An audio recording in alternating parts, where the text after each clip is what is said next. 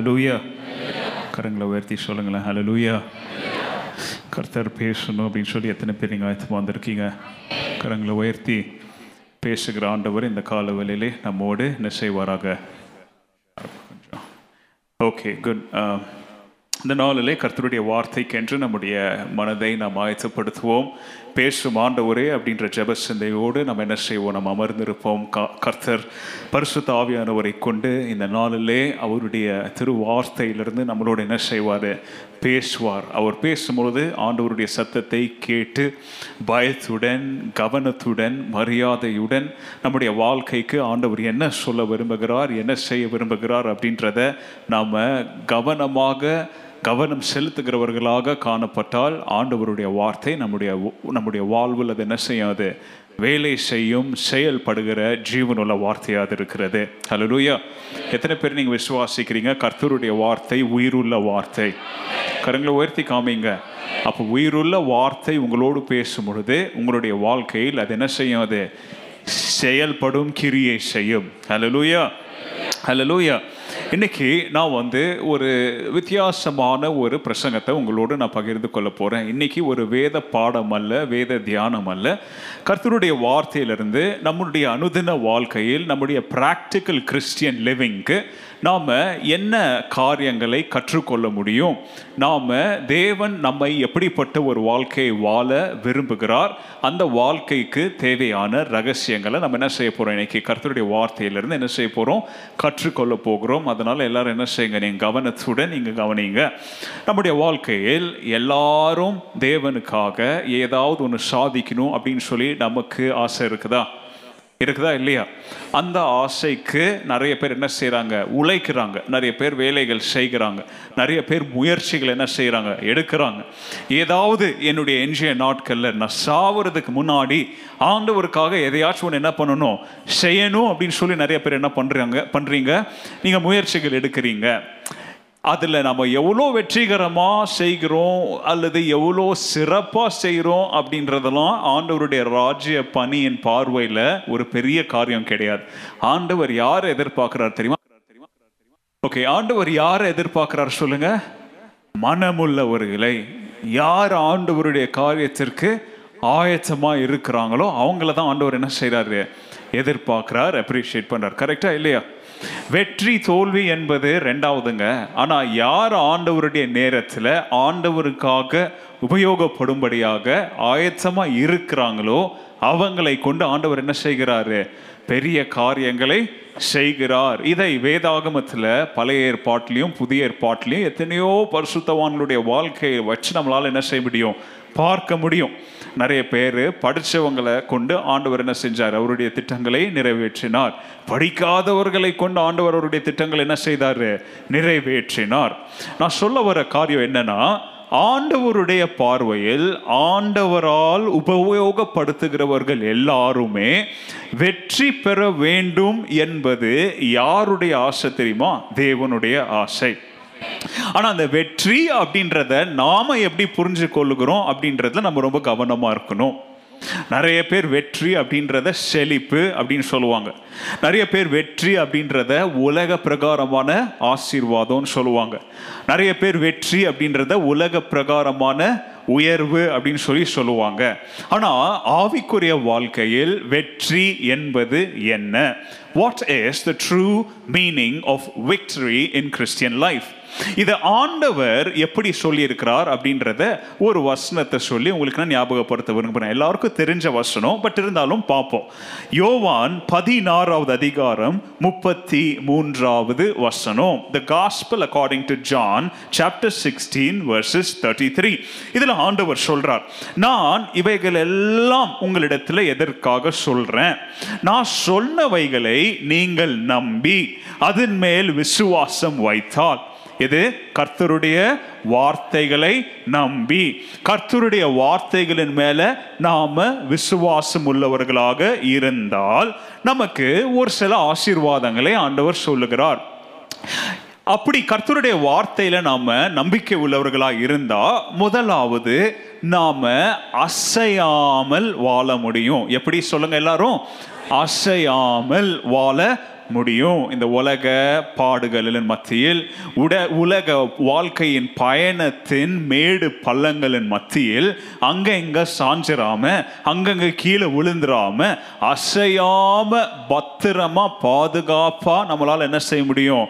வாழ முடியும். முதலாவது ஆசீர்வாதம். ரெண்டாவது ஆசீர்வாதம் உறுதி உள்ளவர்களா நம்மளால் என்ன செய்ய முடியும்?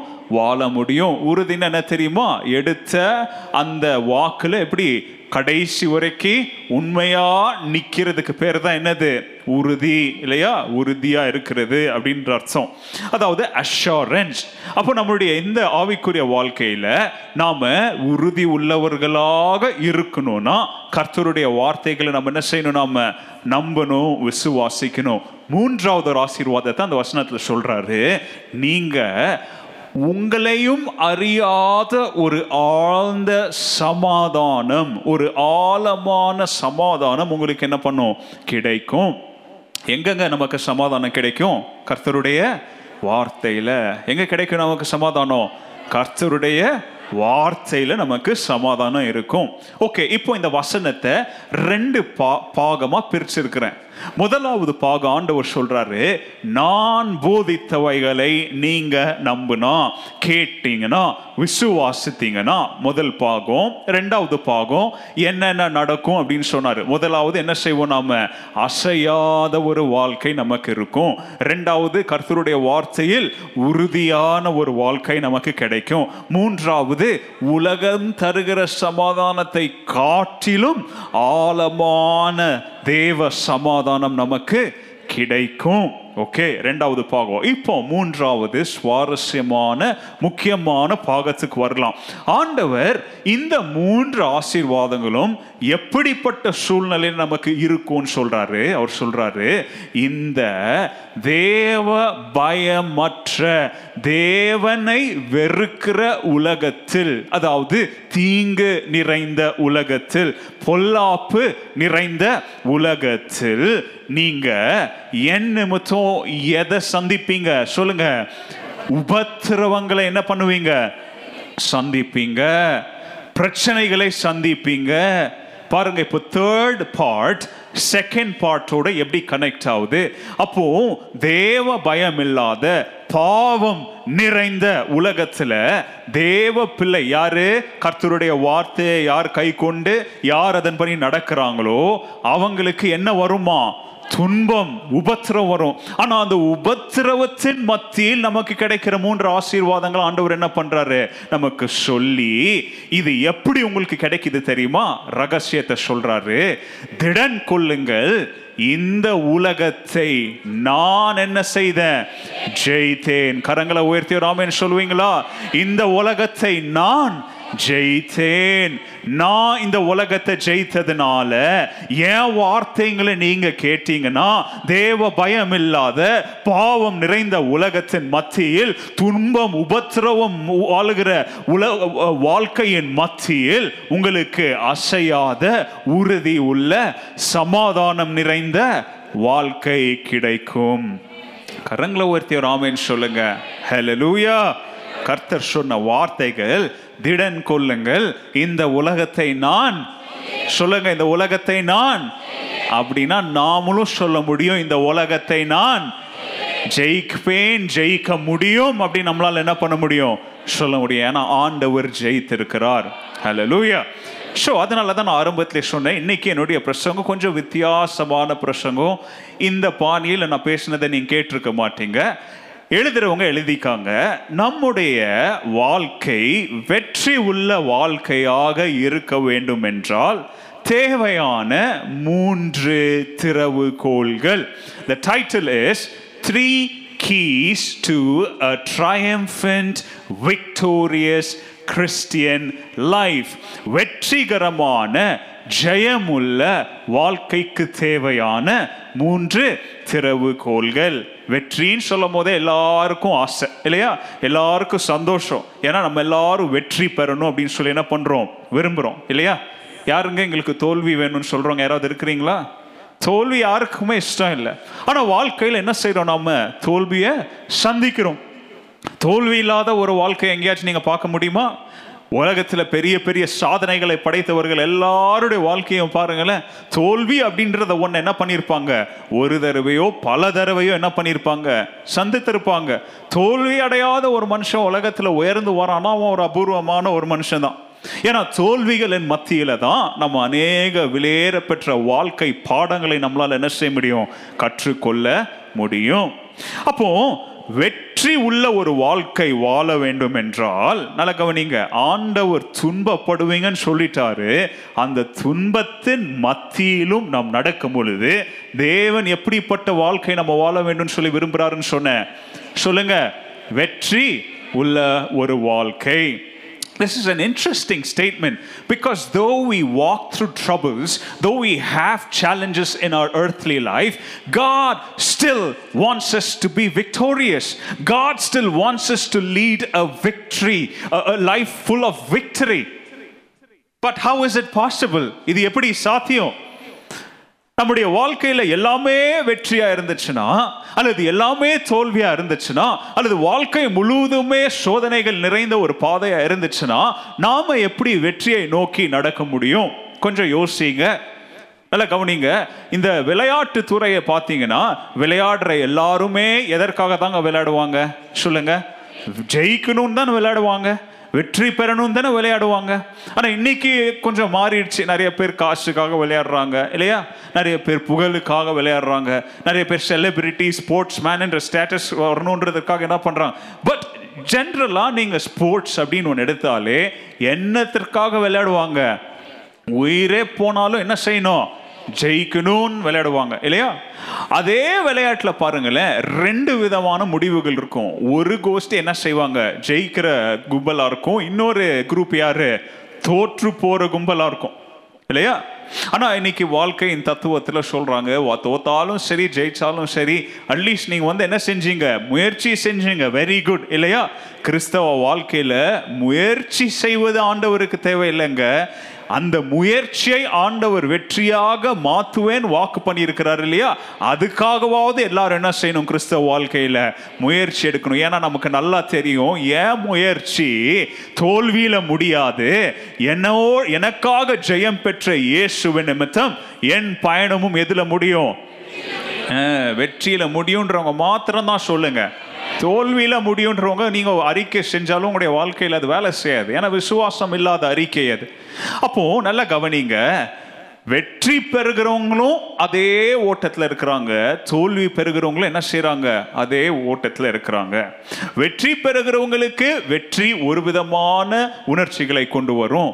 தோல்வி பெறுகிறவங்களுக்கு தோல்வி ஒரு விதமான உணர்ச்சிகள் என்ன செய்யும்? கொண்டு வரும். ஆனால் அட் தி எண்ட் பிரச்சனைகளின் மத்தியில் வெற்றி உள்ள வாழ்க்கை வாழ வேண்டும் அப்படின்னு சொல்லி ஆண்டவர் நாம் நம்முடைய வாழ்க்கையில் நடக்கிற செய்கிற ஓடுகிற எல்லா நொடியிலும் என் பிள்ளை ஜெயிச்சிட மாட்டானா அப்படின்னு சொல்லி நமக்காக பரிந்து பேசி நமக்காக ஒரு யுத்தத்தை ஒவ்வொரு நொடியும் செய்கிறவர் யார்? ஆண்டவராகிய இயேசு கிறிஸ்து அப்படின்றத மறந்துடாதீங்க இந்த கால வேளையில.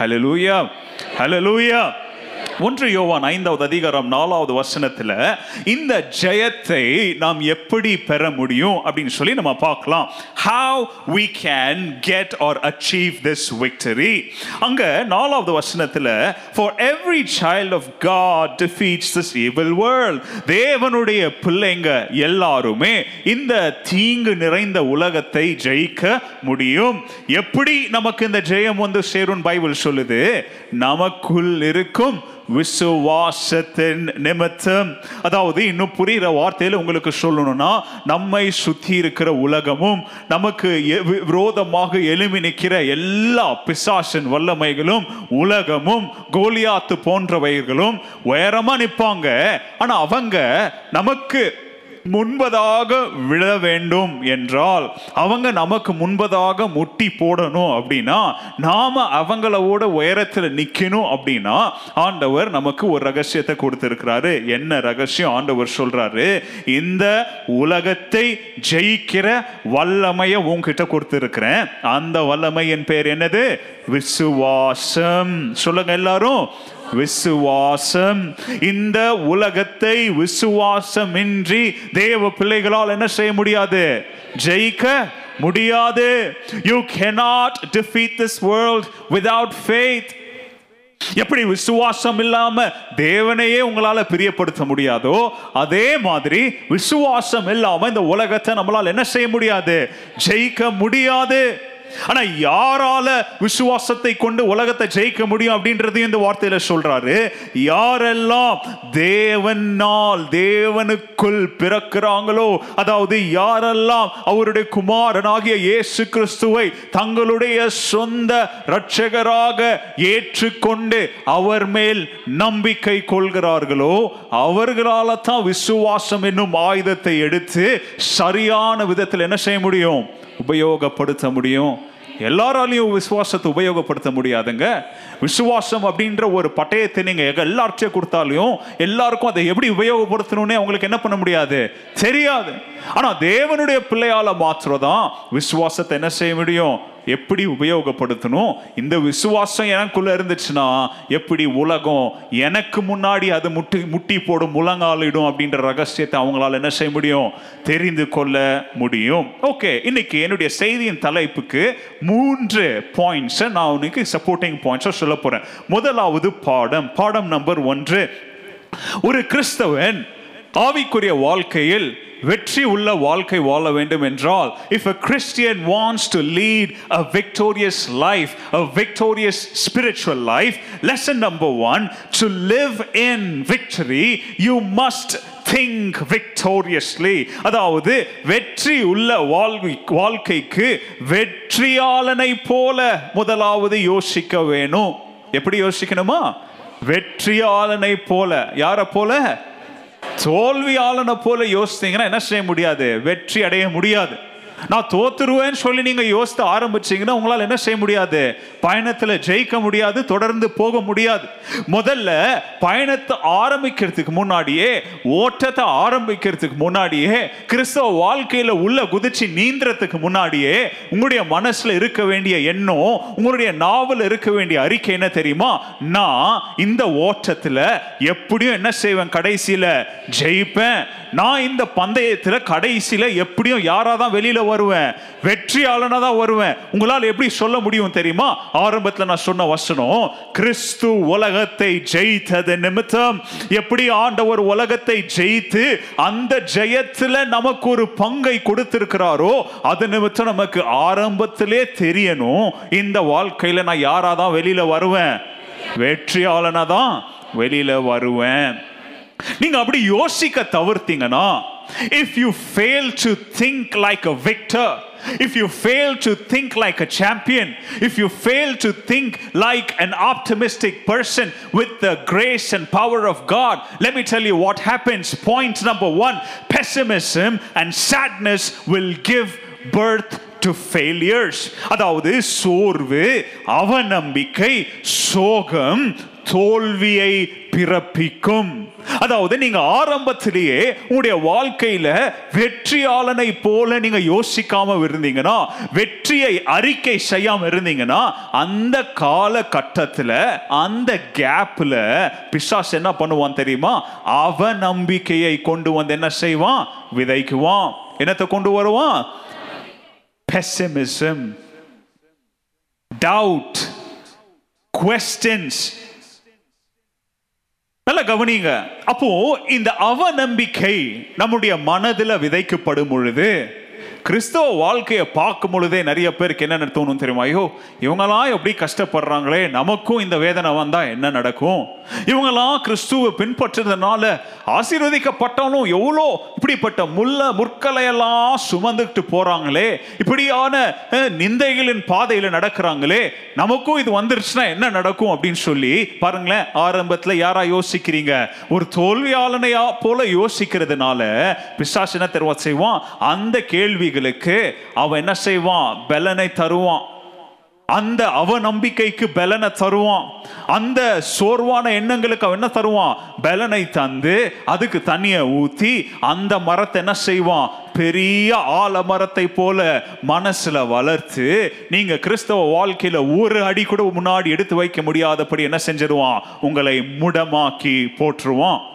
So, point number one is make sure you start well. Make sure you think like a victor. Make sure you think like somebody who's already won because of Christ, because of what Christ has done for you. ஒன்று கோரிந்தியர் பதினைந்தாவது அதிகாரத்தில் பவுல் சொல்றாரு ஐம்பத்தி ஏழாம் ஒரு காலத்தில் பாவம் இந்த பாவம் நம்மளை கட்டி வச்சிருந்தது நிமித்தம் அது ஒரு நியாயப்பிரமாணம் அப்படின்னு சொல்லி பயமுறுத்துகிற ஒரு கொடுமையான ஒரு சட்டத்தை மரணம் அப்படின்ற விளைவை நம்ம கண்ணு முன்னாடி காமிச்சு நம்மளை மிரட்டிக்கிட்டு இருந்துச்சு.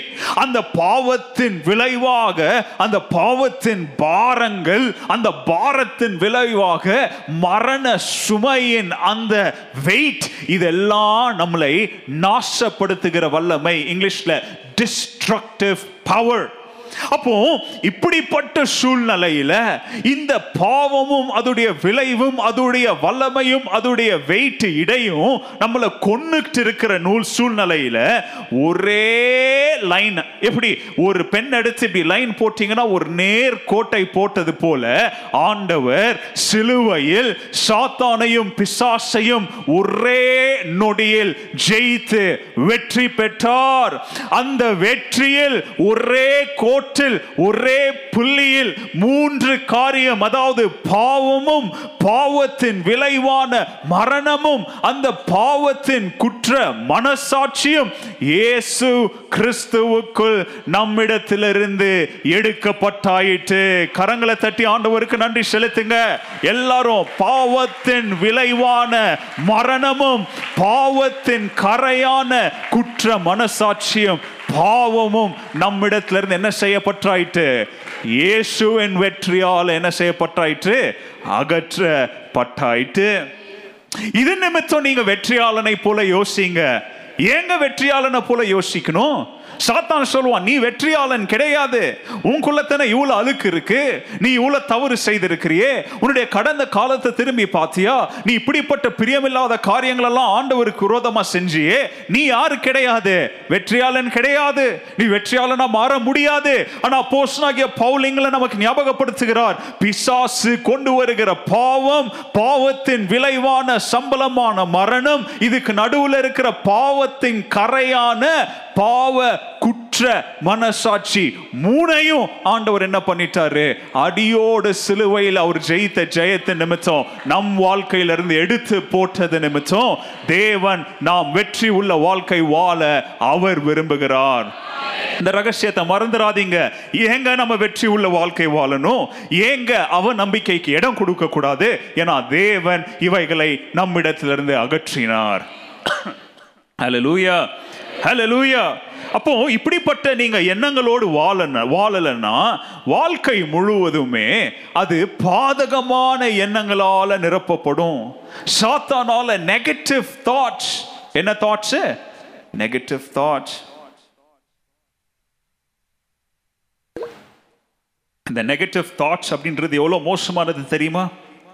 இந்த நெகட்டிவ் தாட்ஸ் அதாவது சோர்வன் எண்ணங்கள் தோல்வியின் எண்ணங்களுக்கு இடம் கொடுக்கறதுனால தாங்க இன்னைக்கு நிறைய பேர் வாழ்க்கையை தொலைச்சிக்கிட்டு வாழ்க்கையில் எல்லாத்தையும் இழந்துக்கிட்டு இன்னும் மோசமாக சொல்லணும்னா வாழ்க்கையவே இழந்து எத்தனையோ பேர் இன்னைக்கு என்ன செய்கிறாங்க செத்துக்கிட்டு இருக்கிறாங்க.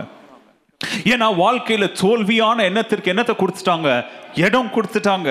நெகட்டிவ் தாட்ஸ் ஒன்ஸ் ஃபெயில் ஆயிட்டா வாழ்க்கை முடிஞ்சிச்சு நான் தோத்து போயிட்டேன். இனிமே நாள் எழும்ப முடியாது. நான் தவறு செய்துட்டேன். இல்லைங்க நீங்க தவறு செய்தது நிமித்தம்னால தாங்க ஆண்டவர் சிலுவையில் உங்களுக்காக மறித்தாரு அந்த தவறு நீங்க மீண்டும் செய்யாது இருக்கும்படி அந்த தவறு உங்க வாழ்க்கையில் இருதயத்தில் குற்ற மனசாட்சியா இருக்கா இருக்கக்கூடாது அப்படின்றதற்காக தானங்க ஆண்டவர் சிலுவையில் மறித்தாரு அப்போ அப்படி மறித்ததன் காரணமே எதற்கு? நாம் பாவத்தின் மேல் ஜெயம் பெறுவதற்கு தானே? அப்போ வாழ்க்கையில சின்ன சின்ன காரியங்களுக்கு தோற்று போகும் பொழுது வாழ்க்கையில வேலையை இழக்கும் பொழுது வாழ்க்கையில குடும்ப உறவுகளை இழக்கும் பொழுது வாழ்க்கையில தொழிலை இழக்கும் பொழுது அல்லது வாழ்க்கையில நல்ல சரீர சுகத்தை இழக்கும் பொழுது என் வாழ்க்கை முடிஞ்சிருச்சு அப்படின்னு சொல்லி அழிந்து போகிற சரீர வாழ்க்கையை பார்த்து தோல்வியில உட்காராதீங்க. அழிவில்லாத ஆத்மா விலையேற பெற்ற ஆத்மாவை ஆண்டவர் நம்முடைய இருதயத்தில் தந்திருக்கிறார். இந்த ஆத்மா சரீரம் தோத்தாலும் ஆவிக்குரிய வாழ்க்கையில் வெற்றியாளன் அப்படின்றத என்ன செஞ்சிடாதீங்க மறந்துடாதீங்க Your soul cannot be defeated. It should not be. And that is why God has died for us on the cross. But if you put your mind into victory and hope, நம்முடைய மனதை ஜெயத்தின் மேலும் நம்பிக்கையின் மேலும் நாம் கட்ட முயற்சித்தோம்னா நாம் எப்பொழுதும் ஜெயிப்போம். நல்ல கவனிங்க ரோமர் பதினைந்தாவது அதிகாரம் பதிமூன்றாம் வசனம். இங்க அப்போஸ்தலனாகிய பவுல் என்ன ஜெபிக்கிறோம் ஐ pray தட் காட் தேவனிடத்தில் நான் ஜெபிக்கிறேன். என்ன தேவன் தெரியுமா ஒரு சகல நம்பிக்கைக்கும் காரணர் அவரே அவரே ஊற்று. எந்த ஊற்று? நம்பிக்கைக்கு ஊற்று. நம்மை சகலவித ஆசீர்வாதங்கள் அதாவது என்ன ஆசீர்வாதம்? ரெண்டு சொல்றாரு. சந்தோஷம் மகிழ்ச்சி மற்றும் சமாதானம் என்னும் ஆசீர்வாதத்தினால நம்மளை என்ன செய்வார் அவரு? நிரப்புவார். எப்போ நிரப்புவார்? கிறிஸ்து இயேசுவின் மேல் முழுமையான நம்பிக்கையை நாம் வைக்கும் பொழுது. அப்போ என்ன நடக்கும்? இயேசுவின் மேல் நம்பிக்கையை வைக்கும் பொழுது அவர் நம் இருதயத்தில் இருக்கிற காலியான பாத்திரத்தில் நம்பிக்கையை அவர் ஊற்றி அதை நிரம்பி வலிய செய்கிற தேவனாக அவர் இருக்கிறார். பிக்சரை கொண்டாங்க. வாழ்க்கையில் சோர்வான நேரத்தில் வாழ்க்கையில் தோற்று போன நேரங்களில் வாழ்க்கையில் எல்லாமே நமக்கு அகெயின்ஸ்டா நடக்கிற நேரங்களில் ஆண்டவர் பரிசுத்த ஆவியானவரை வச்சு இருதயத்தில் இப்படி காலியா இருக்கிற பாத்திரத்தை எதை கொண்டு நிரப்புறாராம் தெரியுமா? நம்பிக்கையை கொண்டு நிரப்புறாருங்களாங்க. ஏன்னா நம்பிக்கை தான் வாழ்க்கை. நம்பிக்கை இல்லாம கிறிஸ்தவனால் என்ன செய்ய முடியாது? தொடர்ந்து நடக்க முடியாது. அந்த நம்பிக்கை விசுவாசத்தை பலப்படுத்தும். அந்த விசுவாசம் நம்மளை முடிவு பரிதம் கொண்டு போய் தேவன் அண்டை நிறுத்தும் அப்படின்றத என்ன செஞ்சிடாதீங்க. மறந்துடாதீங்க. He will fill your life with energy. What kind of energy? That energy is called hope. இன்னைக்கு நமக்கு பலன் இல்லைன்னு சொல்லி டீ குடிக்கிறோம் பலன் இல்லைன்னு சொல்லி எனர்ஜி ட்ரிங்கை வாங்கி குடிக்கிறோம் ரெட் புல் குடிக்கிறீங்க மான்ஸ்டர் குடிக்கிறீங்க என்னென்ன இருக்குன்னு எனக்கு தெரியல இதெல்லாம் கொஞ்ச நேரத்துக்கு என்ன செய்யுது உங்களை பலப்படுத்துது பட் நல்லா கவனிங்க. ஆவிக்குரிய வாழ்க்கைக்கு ரெட் புல் குடிச்சா பலன் அடைய முடியாது. ஆவிக்குரிய வாழ்க்கையில போய் ஜப ஜெப முகாம் ஆவிக்குரிய வாழ்க்கைக்கு போய் உபவாசம் அந்த கேம்ப் இந்த கேம்ப் இதெல்லாம் ரெட் புல் குடிச்ச மாதிரி இதெல்லாம் உங்களை பலப்படுத்தாது. பரிசுத்த ஆவியானவர் நம்பிக்கையை கொண்டு உங்களுடைய இருதயத்தில் பலப்படுத்தாவிட்டால் யாரும் எதுவும் உங்களுடைய ஆவிக்குரிய வாழ்க்கை என்ன செய்ய முடியாது? பலப்படுத்த முடியாது. நல்ல ஞாபகம் வச்சுக்கோங்க. Holy Spirit is the only source of hope and strength அப்படி நிரப்பும் போது என்ன நடக்குதான் தெரியுமா? We brim with நம்ம மகிழ்ச்சியா செழிப்பா இருப்போம். எதுல செழிப்பு தெரியுமா? காசு பணத்துல இல்ல நம்பிக்கையில செழிப்பா இருப்போம். ஒரு சிலரை சந்திச்சிருக்கிறீங்களா வாழ்க்கையில்? எல்லாம் மோசமாக நடந்திருக்கும். ஆனால் அவங்க தேவனுக்கு என்ன பண்ணிக்கிட்டே இருக்குவாங்க? நன்றி சொல்லிட்டே இருப்பாங்க. வாழ்க்கையில் சோர்ந்தே போக மாட்டாங்க. இப்படிப்பட்ட நபரை சந்திக்கிறது ரொம்ப கஷ்டம். அபூர்வம் அவங்கெல்லாம். ஏன் தெரியுமா? அவங்க ரகசியத்தை தெரிஞ்சு வச்சதுனால தான் பார்க்குறவங்க கிட்ட எல்லாம் அந்த நம்பிக்கை என்ன செய்கிறாங்க பகிர்றாங்க. ஒரு கோவிட் வைரஸ் மாதிரி எப்படி இருமுனா தும்முனா எடுத்தவங்கள இருக்கனுக்கு அந்த வைரஸ் வருதோ அப்படி நம்பிக்கை என்னும் ஒரு ஒரு காரியத்தை உள்ள வச்சிருக்கிறவன் பார்க்குறவங்ககிட்ட எல்லாம் அந்த நம்பிக்கை என்ன பண்ணிக்கிட்டே இருக்குவான் அவன்? பகிர்ந்துக்கிட்டே இருக்குவான். அவன் ஒரு தொற்று நோயாளி மாதிரி போற இடத்துலலாம் தேவ நம்பிக்கை என்ன பண்ணிக்கிட்டே இருக்குவான்? எல்லாரிடத்திலையும் பகிர்ந்து விட்டுக்கிட்டே இருப்பான். ஏன்னா நிரப்புனது யார் தெரியுமா? பரிசுத்த ஆவியானவர். ரெண்டாவது பாயிண்ட் இங்க சொல்றாரு. நீங்க ஏன் வெற்றியாளனை போல யோசிக்கணும் தெரியுமா? பரிசுத்த உங்களுடைய இருதயத்துல நம்பிக்கை என்ன செய்கிறார் அவரு? ஊற்றுகிறார். வெறும் ஊற்றுறது மாத்திரம் இல்ல நிறைஞ்சு என்ன செய்தான் அது? ஓவர் ஆகுது. சங்கீதக்காரன் என்ன சொல்றான்? சங்கீதம் எழுபத்தி ஏழாவது சங்கீதம் பதினாலாவது வசனத்துல ஆண்டவரே என் வாழ்நாள் முழுவதும் உம்முடைய உதவிக்காக நான் நம்பிக்கிட்டே இருப்பேன். வாழ்நாள் முழுதும் யாருடைய நம்பி உதவிக்கு நம்புவானா இவன்? தேவனுடைய உதவிக்கு நம்பிக்கிட்டே இருப்பானா? அப்படி தேவனுடைய உதவிக்கு நம்பிக்கிட்டே இருக்கும் போது ஒவ்வொரு நாளும் உண்மை நான் என்ன செய்வேன்? ஆண்டவரே துதித்து கொண்டே இருப்பேன். அதை இன்னும் புரியிற வாட்ஸ்அப் சொல்லணும்னா ஆண்டவரே என் கையை உண்மை நோக்கி நான் நீட்டுறேன். அது என்ன செய்ய மாட்டேங்குது இப்போதைக்கு உண்மை தொடர மாதிரி எனக்கு தெரில அதனால என் கை குறுகின கைன்னு சொல்லி நிப்பாட்ட மாட்டேன். என் கையை நீ நீட்டிக்கிட்டே இருப்பேன். எது வரைக்கும் உண்மை தொடுகிற வரைக்கும் என் கையை என்ன செஞ்சுக்கிட்டே இருப்பேன்? நீட்டிக்கிட்டே இருப்பாண்டவரே நீட்டு நீட்டும் பொழுது உம்மை ஒவ்வொரு நாளும் துதியின் மேல துதி துதியின் மேல துதி துதியின் மேல துதின்னு சொல்லி என்னுடைய வாழ்நாள் முழுவதும் நான் என்ன செஞ்சுக்கிட்டே இருப்பேன் உண்மை துதிச்சுக்கிட்டே இருப்பேன். நல்லா கவனிங்க. துதியோடு என்னதான் சேரணும் தெரியுமா? துதி தாங்க சேரணும். துதியோட கேள்வி சேர்ந்துச்சுன்னா அந்த துதி கதை முடிஞ்சிருச்சு. துதியோட முறுமுறுப்பு சேரக்கூடாது. துதியோடு குறை சொல்றது சேரக்கூடாது. துதியோடு கேள்வி சேரக்கூடாது. துதியோடு சந்தேகம் சேரக்கூடாது. தேவ பிள்ளைங்களுடைய வாழ்க்கையில துதியோடு என்னதான் சேரணும்? துதி தான் சேரணும். அப்படி துதிக்கு மேல துதிக்கு மேல துதி போய்கிட்டே இருந்துச்சுன்னா அது சங்கிலிய போல. நீங்க கரம் நீட்டினீங்க பாருங்க. அது ஆண்டவருடைய கரத்தோடு உங்களை என்ன செய்யும்? கொண்டு போய் சேர்க்கும் கோர்க்கும் அப்படின்றத என்ன செஞ்சிடாதீங்க மறந்துடாதீங்க இதுதாங்க நம்பிக்கை நமக்கு செய்ய பெரிய உதவி. ஒரு டாக்டரை தேடி போறீங்க. எதனால போறீங்க? இவர் என்ன என்ன செய்வார்? சுகப்படுத்துவார்ன்ற நம்பிக்கையில தானே போறீங்க? இல்லையா? யாரோ ஏதோ ஒரு உதவியை தேடி போறீங்க. எதனால போறீங்க? இவங்க எனக்கு என்ன செய்வாங்க? உதவி செய்வாங்கன்ற நம்பிக்கையில தானேங்க போறீங்க? சங்கீதக்காரன் சொல்றான் அதே நம்பிக்கை தேவனிடத்திலிருந்து நமக்கு என்ன செய்கிறது? வருகிறது. அந்த நம்பிக்கை எப்படிப்பட்ட நம்பிக்கை தெரியுமா? அது தேவன் மேல் நம்ம வைக்கிற நம்பிக்கை. அவர் எப்படிப்பட்ட தேவனா? அவர் நம்பிக்கையின் தேவனாக இருக்கிறபடியால். எப்படிப்பட்ட தேவன்? நம்பிக்கையின் தேவன். என்ன தேவன் கிடையாது தெரியுமா? அவர் தோல்வியின் தேவன் கிடையாது. என்ன தேவன் கிடையாது? தோல்வியின் தேவன் கிடையாது. அவர் தோற்று போகிற தேவன் கிடையாது. அவர் ஏமாற்றங்களின் தேவன் கிடையாது. அவர் குழப்பங்களின் தேவன் கிடையாது. அவர் வெற்றி நாயகனாக இருக்கிறபடியால் என் நம்பிக்கை நம்பிக்கையின் தேவன் மேல மாத்திரம். ஹalleluya ஹalleluya அப்போ இந்த நம்பிக்கை நமக்கு ஒரு உறுதியை தருது.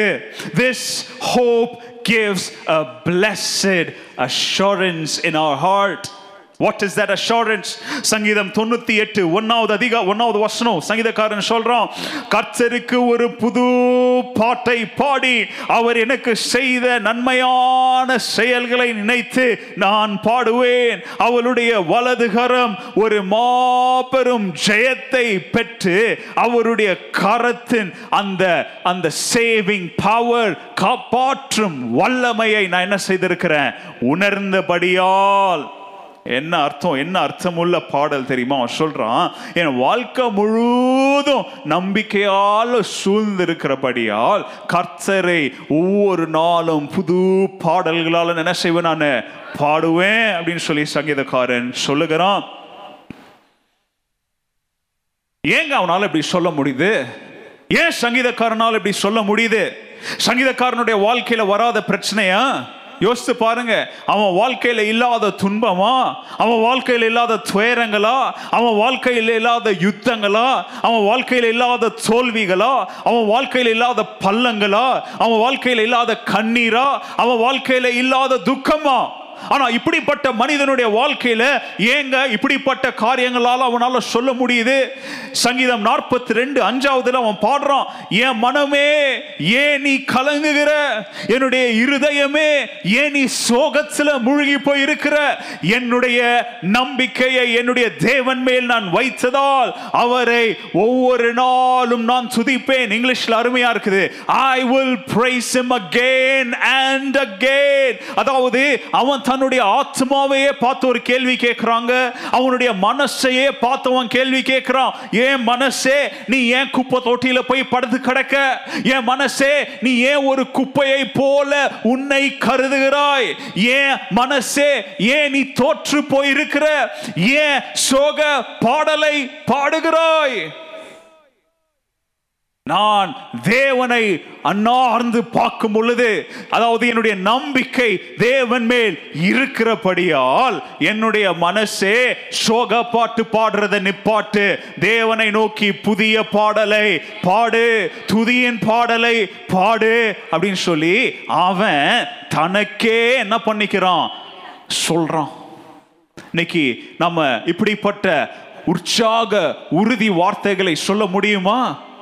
இதுதாங்க வெற்றி உள்ளவனாக யோசிக்கிறதுன்னு அர்த்தம். எப்படி வெற்றி உள்ளவனா யோசிக்க முடியும்? நம்முடைய மனசை பார்த்து சங்கீதக்காரனை போல நம்மளால சொல்ல முடியுமா? என் மனசே ஏன் நீ இப்படி முறுமுறுக்கிற? என் மனசே ஏன் இப்படி நீ குறை பேசுற? என் மனசே ஏன் இப்படி ரெண்டகத்தை உண்டாக்குற? என் மனசே ஏன் நீ சர்ச்சுக்கு போவாதன்னு சொல்லுற? என் மனசே ஏன் நீ ஜெபிக்காதன்னு சொல்லுற? என் மனசே ஏன் பிரச்சனையை பார்த்து பயப்படுற? பயப்படாத. தேவன் மேல் நம்பிக்கையாயிரு. தேவன் நம்மை ஜெயிக்க செய்வார்னு சொல்லி நம்மளால இன்னைக்கு சங்கீதக்காரனை போல நம்முடைய மனசாட்சியோட பேச முடியுமா? நல்ல கவனிங்க. நாம துதிக்கிற வாழ்க்கையை வாழும் பொழுது நல்ல கவனிங்க. துதியின் வாழ்க்கை ஜெயத்தின் வாழ்க்கை என்பதை மறந்துடாதீங்க இதுதான் பாயிண்ட் என்ன பாயிண்ட் துதியின் வாழ்க்கை என்ன வாழ்க்கை? ஜெயத்தின் வாழ்க்கை எல்லாம் சொல்லுங்க துதியின் வாழ்க்கை ஜெயத்தின் வாழ்க்கை துதியின் வாழ்வு ஜெயத்தின் வாழ்வு A life of praise is a victorious living. A life of praise leads to a victorious living. A life of praise is essential for victorious living. நீங்க வீட்டில் போய் ரெண்டு நாளாகவும் இருபதாவது அதிகாரத்தை வாசித்து பாருங்க. இங்க ஒரு சம்பவம் நடக்குது. இந்த சம்பவம் வந்து பழைய ஏற்பாட்டில் எனக்கு ரொம்ப பிடிச்ச சம்பவம். மேபி வருகிற நாட்களில் எப்பயாவது ஒரு நாள் ஒரு பிரசங்கத்தை இதில் இருந்து செய்கிறேன். இதில் பார்த்தீங்கன்னா யூதாவின் ராஜாவாகிய யோசபாத் ஜெஹோஷபாத் அங்க தேவனுடைய வீட்டை ஒழுங்குபடுத்துகிற காரியங்களை பார்க்கிறோம். அங்கே எந்தெந்த குலத்திற்கு யார் யார் who is judge over this who is responsibles for over this அப்படின்னு சொல்லி எல்லாத்தையும் என்ன பண்ணிட்டு இருக்கிறான்? சீர்படுத்திக்கிட்டு வரோம் தேவனுடைய வீட்டில் வந்து அங்கே யார் யார் எதை எதற்கு இன்சார்ஜ் அப்படின்னு சொல்லி எல்லாத்தையும் அவன் என்ன பண்ணுறான் ஒழுங்குபடுத்துகிற காரியத்தில் ஈடுபட்டுட்டு இருக்கிறான். அவனுடைய மனதெல்லாம் இப்போ எங்கே இருக்குது? தேவாலயத்திலும் தேசத்தை ஒழுங்குபடுத்துகிற காரியங்களிலும் ஈடுபட்டு இருக்கும் பொழுது ஒரு பேட் நியூஸை கேட்குறான் கேட்க விரும்பாத செய்தியை உன்னை கேட்குறான். என்ன கேட்குறான் தெரியுமா? அவன் சொல்கிறான் என் கேதியிலிருந்து நமக்கு விரோதமாக மூன்று த தேசம் மூன்று படை என்ன செய்கிறாங்க யுத்தம் செய்ய எழும்பி வராங்க. யார் யார்? வீட்டில் போய் பாருங்க. மோவாபியர் வராங்க அம்மோனியர் வராங்க மவுண்ட்சியர் வராங்க. இந்த மூணு பேரும் எதற்கு யுத்தம் செய்து வராங்கன்னு சொல்லி உனக்கு தெரில அந்த நேரத்தில் யோசித்து பாருங்க தேவனுடைய பிள்ளைக்கு எதிர்பார்க்காத சூழ்நிலையில் இப்படிப்பட்ட பிரச்சனைகள் துன்பங்கள் யுத்தங்கள் வரும் பொழுது நாம இருந்தால் என்ன செஞ்சிருப்போம்? நீங்க வாஸ்து பார்த்தீங்கன்னா உங்களுக்கு தெரியும் யோசபாத் அந்த சூழ்நிலையில் என்ன செய்யறான் அவனை நோக்கி இப்படிப்பட்ட ஒரு துர்ச்செய்தி வரும் பொழுது அவன் தேசத்தில் இருக்கிற எல்லா ஜனங்களையும் ஒன்றிணைக்கிறான். யூதாவில் இருக்கிற எல்லாரையும் ஒன்னா சேர்ந்து வாங்கன்னு சொல்லி எல்லாரையும் கூட்டிட்டு போய் என்ன செய்யறான் தெரியுமா? தேவாலயத்திற்கு முன்பதாக நிக்க வச்சு அவன் ஆண்டவர்கிட்ட ஜெபிக்கிறாங்க. ஆறாவது வசனத்துல ஜெபிக்கிறான் ஆண்டவரே எங்களுடைய முற்பதாக்களின் தேவனே நீர் ஒருவரே இந்த உலகத்தை ஆளுகிற தேவன். இந்த உலகத்தில் இருக்கிற எல்லா சாம்ராஜ்யமும் உமக்கு கீழா தானே இருக்குது ஆண்டவரே. உம்மாலன்றி யாராலையும் மகத்த காரியங்கள் என்ன செய்ய முடியாது? செய்ய முடியாதல்லவா? ஆண்டவரே என்னுடைய முற்பிதாக்களானிய ஆபரகாமுக்கு நீர் என்னென்ன வாக்கு தத்துவம் கொடுத்தீங்க? எங்களுடைய முற்பிதாக்களை எப்படி நீங்க வழி நடத்தி வந்தீங்க? அவங்களுக்கு விரோதமாக வந்த யுத்தங்கள்ல நீங்க எப்படி அவங்களுக்கு யுத்தம் செஞ்சு அவங்களுக்கு என்ன செஞ்சீங்க? ஜெயத்தெல்லாம் கொடுத்தீங்க. இப்போ இந்த அம்மோனியரு இந்த மோவாபியரு இந்த மவுன்சியரு இவங்களுக்கெல்லாம் என்ன பண்றது ஆண்டவரு? இவங்க இப்படி எகிப்திலிருந்து வெளியில வந்த இஸ்ரேவேல் தேசமாகி உங்களுடைய பிள்ளைக்கு விரோதமா என்ன செய்யறாங்களே யுத்தம் செய்து வராங்களே. மூன்று தேசம் ஒன்னா சேரும் போது எங்களால என்ன செய்ய முடியும்? ஆண்டவரே எங்களுக்கு என்ன செய்யுங்க? உதவி செய்யுங்க அப்படின்னு சொல்லி என்ன பண்றோம்? ஜெபிக்கிறாங்க.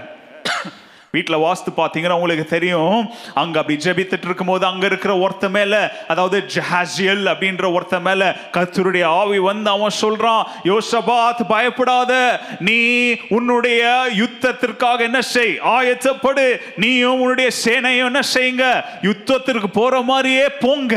ஆனா என்ன செய்ய மாட்டீங்க? யுத்தம் செய்ய மாட்டீங்க. நீங்க அந்த பள்ளத்தாக்கின் விளிம்பில் போய் நின்னு அங்க கீழே இருக்கிற பள்ளத்தாக்க பாருங்க. என்கே என்கேதியிலிருந்து ஒன் மூன்று தேசம் ஒன்னா வரும்போது தேவன் எப்படி உங்களுக்காக யுத்தம் செய்வார் அப்படின்றத என்ன செய்வீங்க? பாப்பீங்க அப்படின்னு சொல்ற செய்தி யோசபாத்து கிடைக்குது. தேவன் தான் சொல்லிட்டாரே ஆண்டவர் தான் வாக்கு கொடுத்துட்டாரே நமக்கு வெற்றி நிச்சயம் சொல்லி யோசபாத்து எல்லாம் வீட்டுக்கு போங்கப்பான்னு சொல்லி அனுப்பல. இல்ல எல்லாம் கத்தியை தூக்கிட்டு வாங்க போய் என்னதான் நடக்குது பார்க்கலாம் அப்படின்னு சொல்லி அவன் அசால்ட்டா என்ன செய்யல? காரியத்தை அவ்வளவு ஈஸியா விடல. பைபிள் சொல்லுது யோசபாத்தும் அவனுடைய சேனைகளும் அங்க என்கேதியை நோக்கி போகும்பொழுது என்ன பண்ணிட்டு போனாங்களாம் தெரியுமா?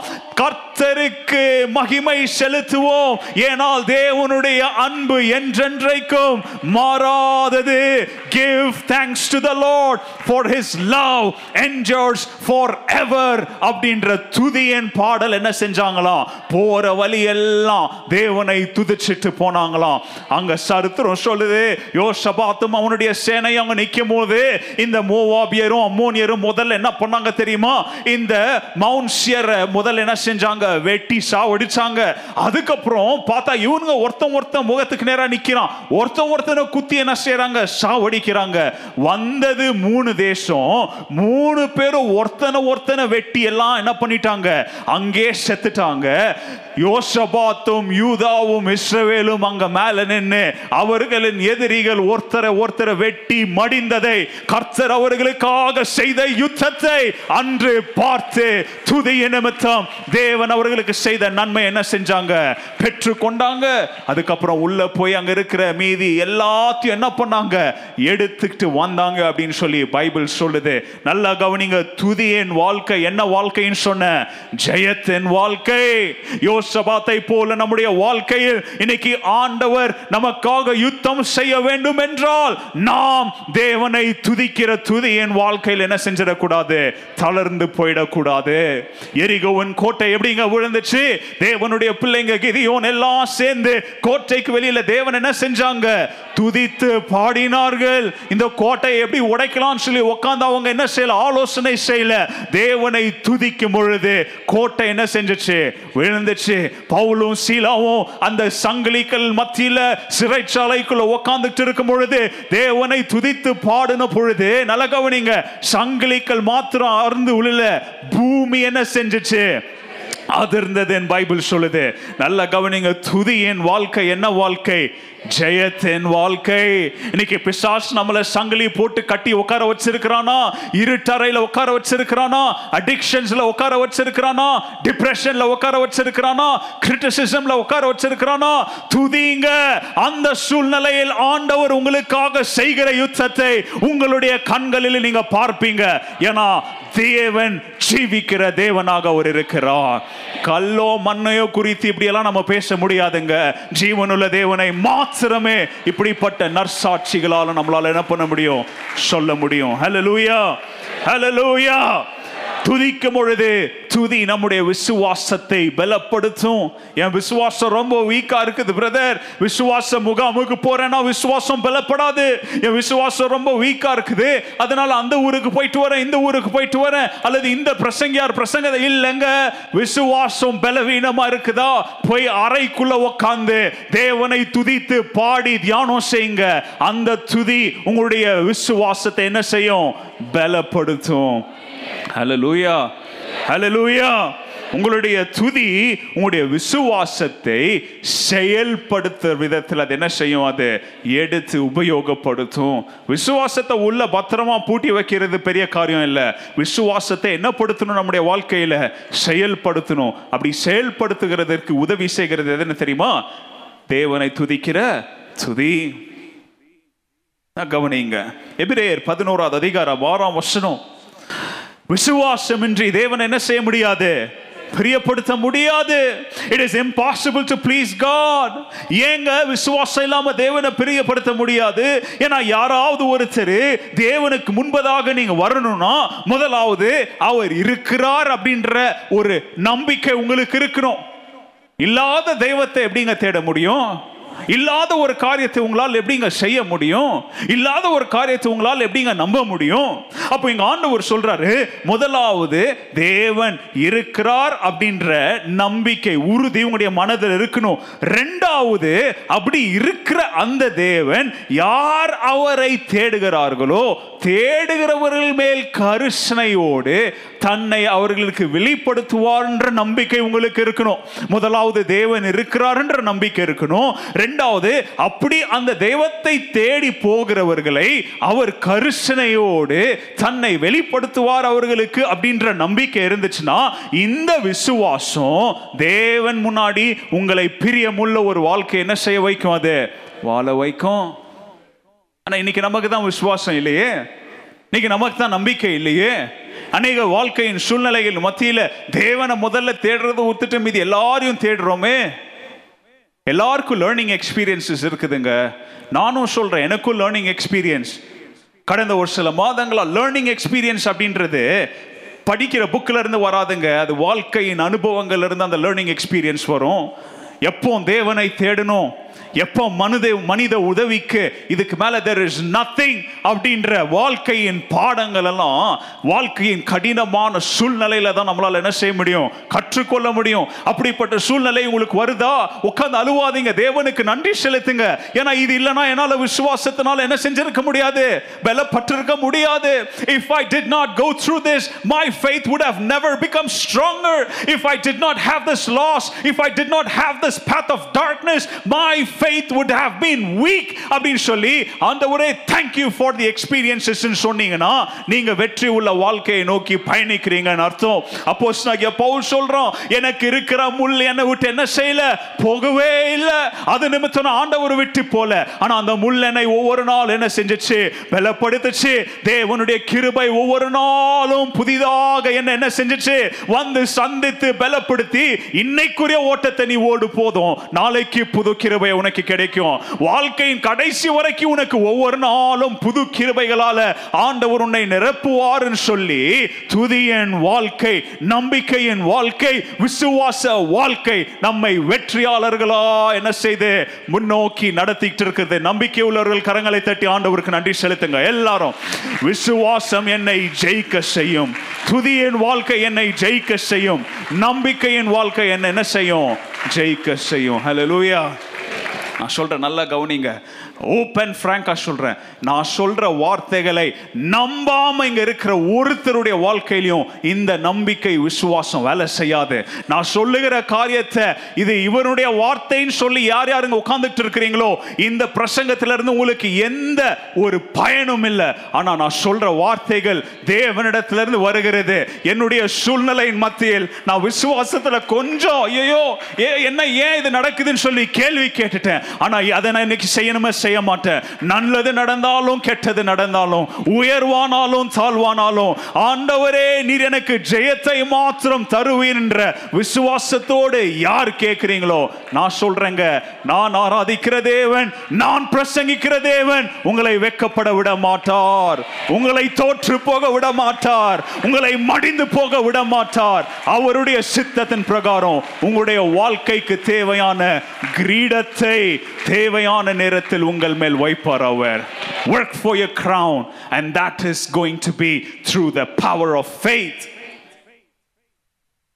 சங்கீதக்காரன் சவுலிடத்திலிருந்து ஓடும் போதுங்க அவன் அவனுடைய எதிரிகளை விட்டு ஓடும் போது அவனால் எப்படிங்க சொல்ல முடிந்துச்சு தேவனே நீரே என்னுடைய பலன். ஆண்டவரே இந்த பொல்லாப்பின் மத்தியில் எப்படி பொல்ல ஒரு பெரிய அலை அப்படியே கொஞ்சம் கொஞ்சம் வேக வேகமா வந்து பெரிய அலையா எழும்புதோ சங்கீதக்காரன் சொல்றான் இந்த சின்ன சின்ன சின்ன சின்ன துன்மார்க்கர்கள் எல்லாம் ஒன்னா சேர்ந்து பெரிய துன்மார்க்க ஒரு ஒரு செயலை செய்ய பொழுது ஆண்டவரே நீரே என்னுடைய பெலன். அவனால எப்படிங்க சொல்ல முடிஞ்சது? ரெண்டு சாமியில் இருபத்தி ரெண்டாவது அதிகாரத்துல பாத்தீங்கன்னா அவன் ஆண்டவரை நோக்கி பாடுகிறான். பரலோகத்தில் இருக்கிற தேவனே என்னை எப்படி விடுவித்தீர்னு சொல்லி பாடுகிறான். அவன் சொல்றான் ஆண்டவர் ஆண்டவரே மரண மரணத்தின் அந்த அலைகள் எல்லாம் ஒவ்வொரு நாளும் என் மேல வந்து மோதிச்சு. என்ன அலைகளும்? மரணத்தின் அலைகள்.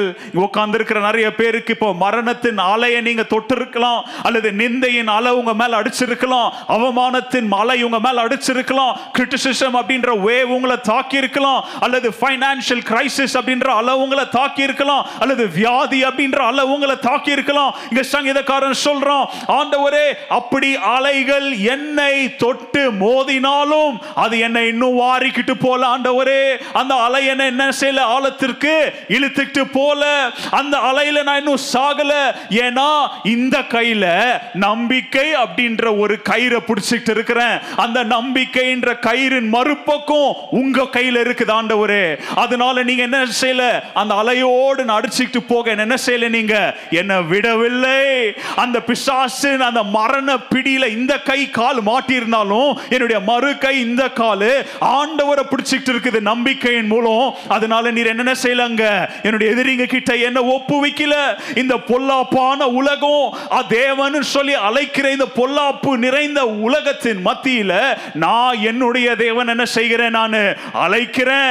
என்னுடைய தேவனை கூக்கு கூப்பல கூ கூக்குரலிட்டு நான் கூப்பிடும் பொழுது யூ ஹர்ட் பைபிள் சொல்லுது you heard me from my sanctuary and my cries reached. Your ear அவன் சொல்றான் ஆண்டவரே நான் கூப்பிடும் பொழுது நான் கவனிங்க நான் கூப்பிடும் பொழுது என்னுடைய கூக்குரல் நிமித்தம் வார்த்தைகளை நல்லா கவனிங்க நான் உம்மை துதிக்கும் பொழுது உம்மை கூப்பிடும் பொழுது ஜெபிக்கும் பொழுது அந்த ஜெபம் என்னை உம்முடைய சமூகத்திற்கு முன்பதாக கொண்டு வந்து நிப்பாட்டியது. ஆண்டவரே வசனத்தை நல்லா கவனிங்க my Christ brought me before your presence. நல்லா கவனிங்க. நீங்க ஜெபிக்கும் போது நம்முடைய ஜெபம் நம்மளை எங்க கொண்டு போய் நிப்பாட்டுது? தேவ பிரசனத்துல நிப்பாட்டுது. மறந்துடாதீங்க நம்ம துதிக்கும் போது நம்முடைய துதி நம்மளை எங்க கொண்டு போய் நிப்பாட்டுது? தேவ பிரசனத்துல நிப்பாட்டுது. ஓ what a great privilege Lord இது எவ்வளோ பெரிய ஸ்லாக்கியம் கை ஒரு கை பிசாசு கிட்ட இருக்குதுங்க. ஒரு கால் சாத்தான் கிட்ட யுத்தம் செய்கிறவன்ட்ட இருக்குது. ஆனா இவன் ஜெபிக்கிறான். நீர் என் மறு கையை பிடிச்சிட்டு இருக்கிறதுனால இது மாபெரும் ஸ்லாக்கியம் அல்லவா ஆண்டவரே? என்னுடைய ஜபமுடைய செவியை தொட்டதுனால அந்த ஜெபத்தின் மூலம் வாய முன்னாடின்னு சொல்லி உங்களுடைய பிரசன்னத்திற்கு முன்னாடி என்ன அழைச்சிக்கிட்டீங்களே? இது எவ்வளோ பெரிய ஸ்லாக்கியம் ஆண்டவரே? What a great privilege this is அதுக்கப்புறம் சொல்றான் then the earth quaked and tremble என்னுடைய ஜெபத்தை கேட்டது நிமித்தம் இந்த பூமி அதிர்ந்தது ஆண்டவரே. பெரிய ஒரு சத்தம் உண்டாகி இந்த பூமிக்கு இந்த வானத்திற்கு கீழே இருக்கிற பூமியின் அஸ்திவாரங்கள் எல்லாம் என்ன செஞ்சுச்சு? அசைந்தது ஆண்டவரே. எது நிமித்தம்? தேவன் என் ஜெபத்தை கேட்டது நிமித்தம். ரெண்டே வார்த்தையில சொல்றேங்க. ஆண்டவர் கேட்டார் ஆண்டவர் செயல்பட்டார். ரெண்டே காரியம் ஆண்டவர் கேட்டார் ஆண்டவர் செயல்பட்டார். நாம் ஜபிக்கும் பொழுது ரெண்டே காரியம் நடக்கும். ஆண்டவர் ஜெபத்தை கேட்பார் அந்த ஜெபத்திற்கு பதிலை தருவார். கரங்களை தட்டி ஆண்டவருக்கு நன்றி செலுத்துங்க. நாம் ஜபிக்கும் பொழுது நாம் துதிக்கும் பொழுது ஆண்டவர் தன்னுடைய செவியை நம் பக்கம் சாய்த்து நம்மை அவருடைய பிரசனத்திற்கு முன்பதாக அழைத்து கொண்டு வந்து கேட்பார் செயல்படுவார். விசுவாசத்தோடு பெற்றுக்கொள்ளுங்க. ஆண்டவர் என் ஜபத்தை கேட்பார் செயல்படுகிற தேவனா இருக்கிறார். ஹalleluya ரெண்டாவது சத்தியம் முதலாவது திறவுக்குள் என்ன? நாம் ஜெயமுள்ள வாழ்க்கை வெற்றி உள்ள வாழ்க்கை வாழ வேண்டும் என்றால் வெற்றியாளனை போல் என்ன செய்ய வேண்டும்? யோசிக்க வேண்டும் அறிக்கை செய்யணும்.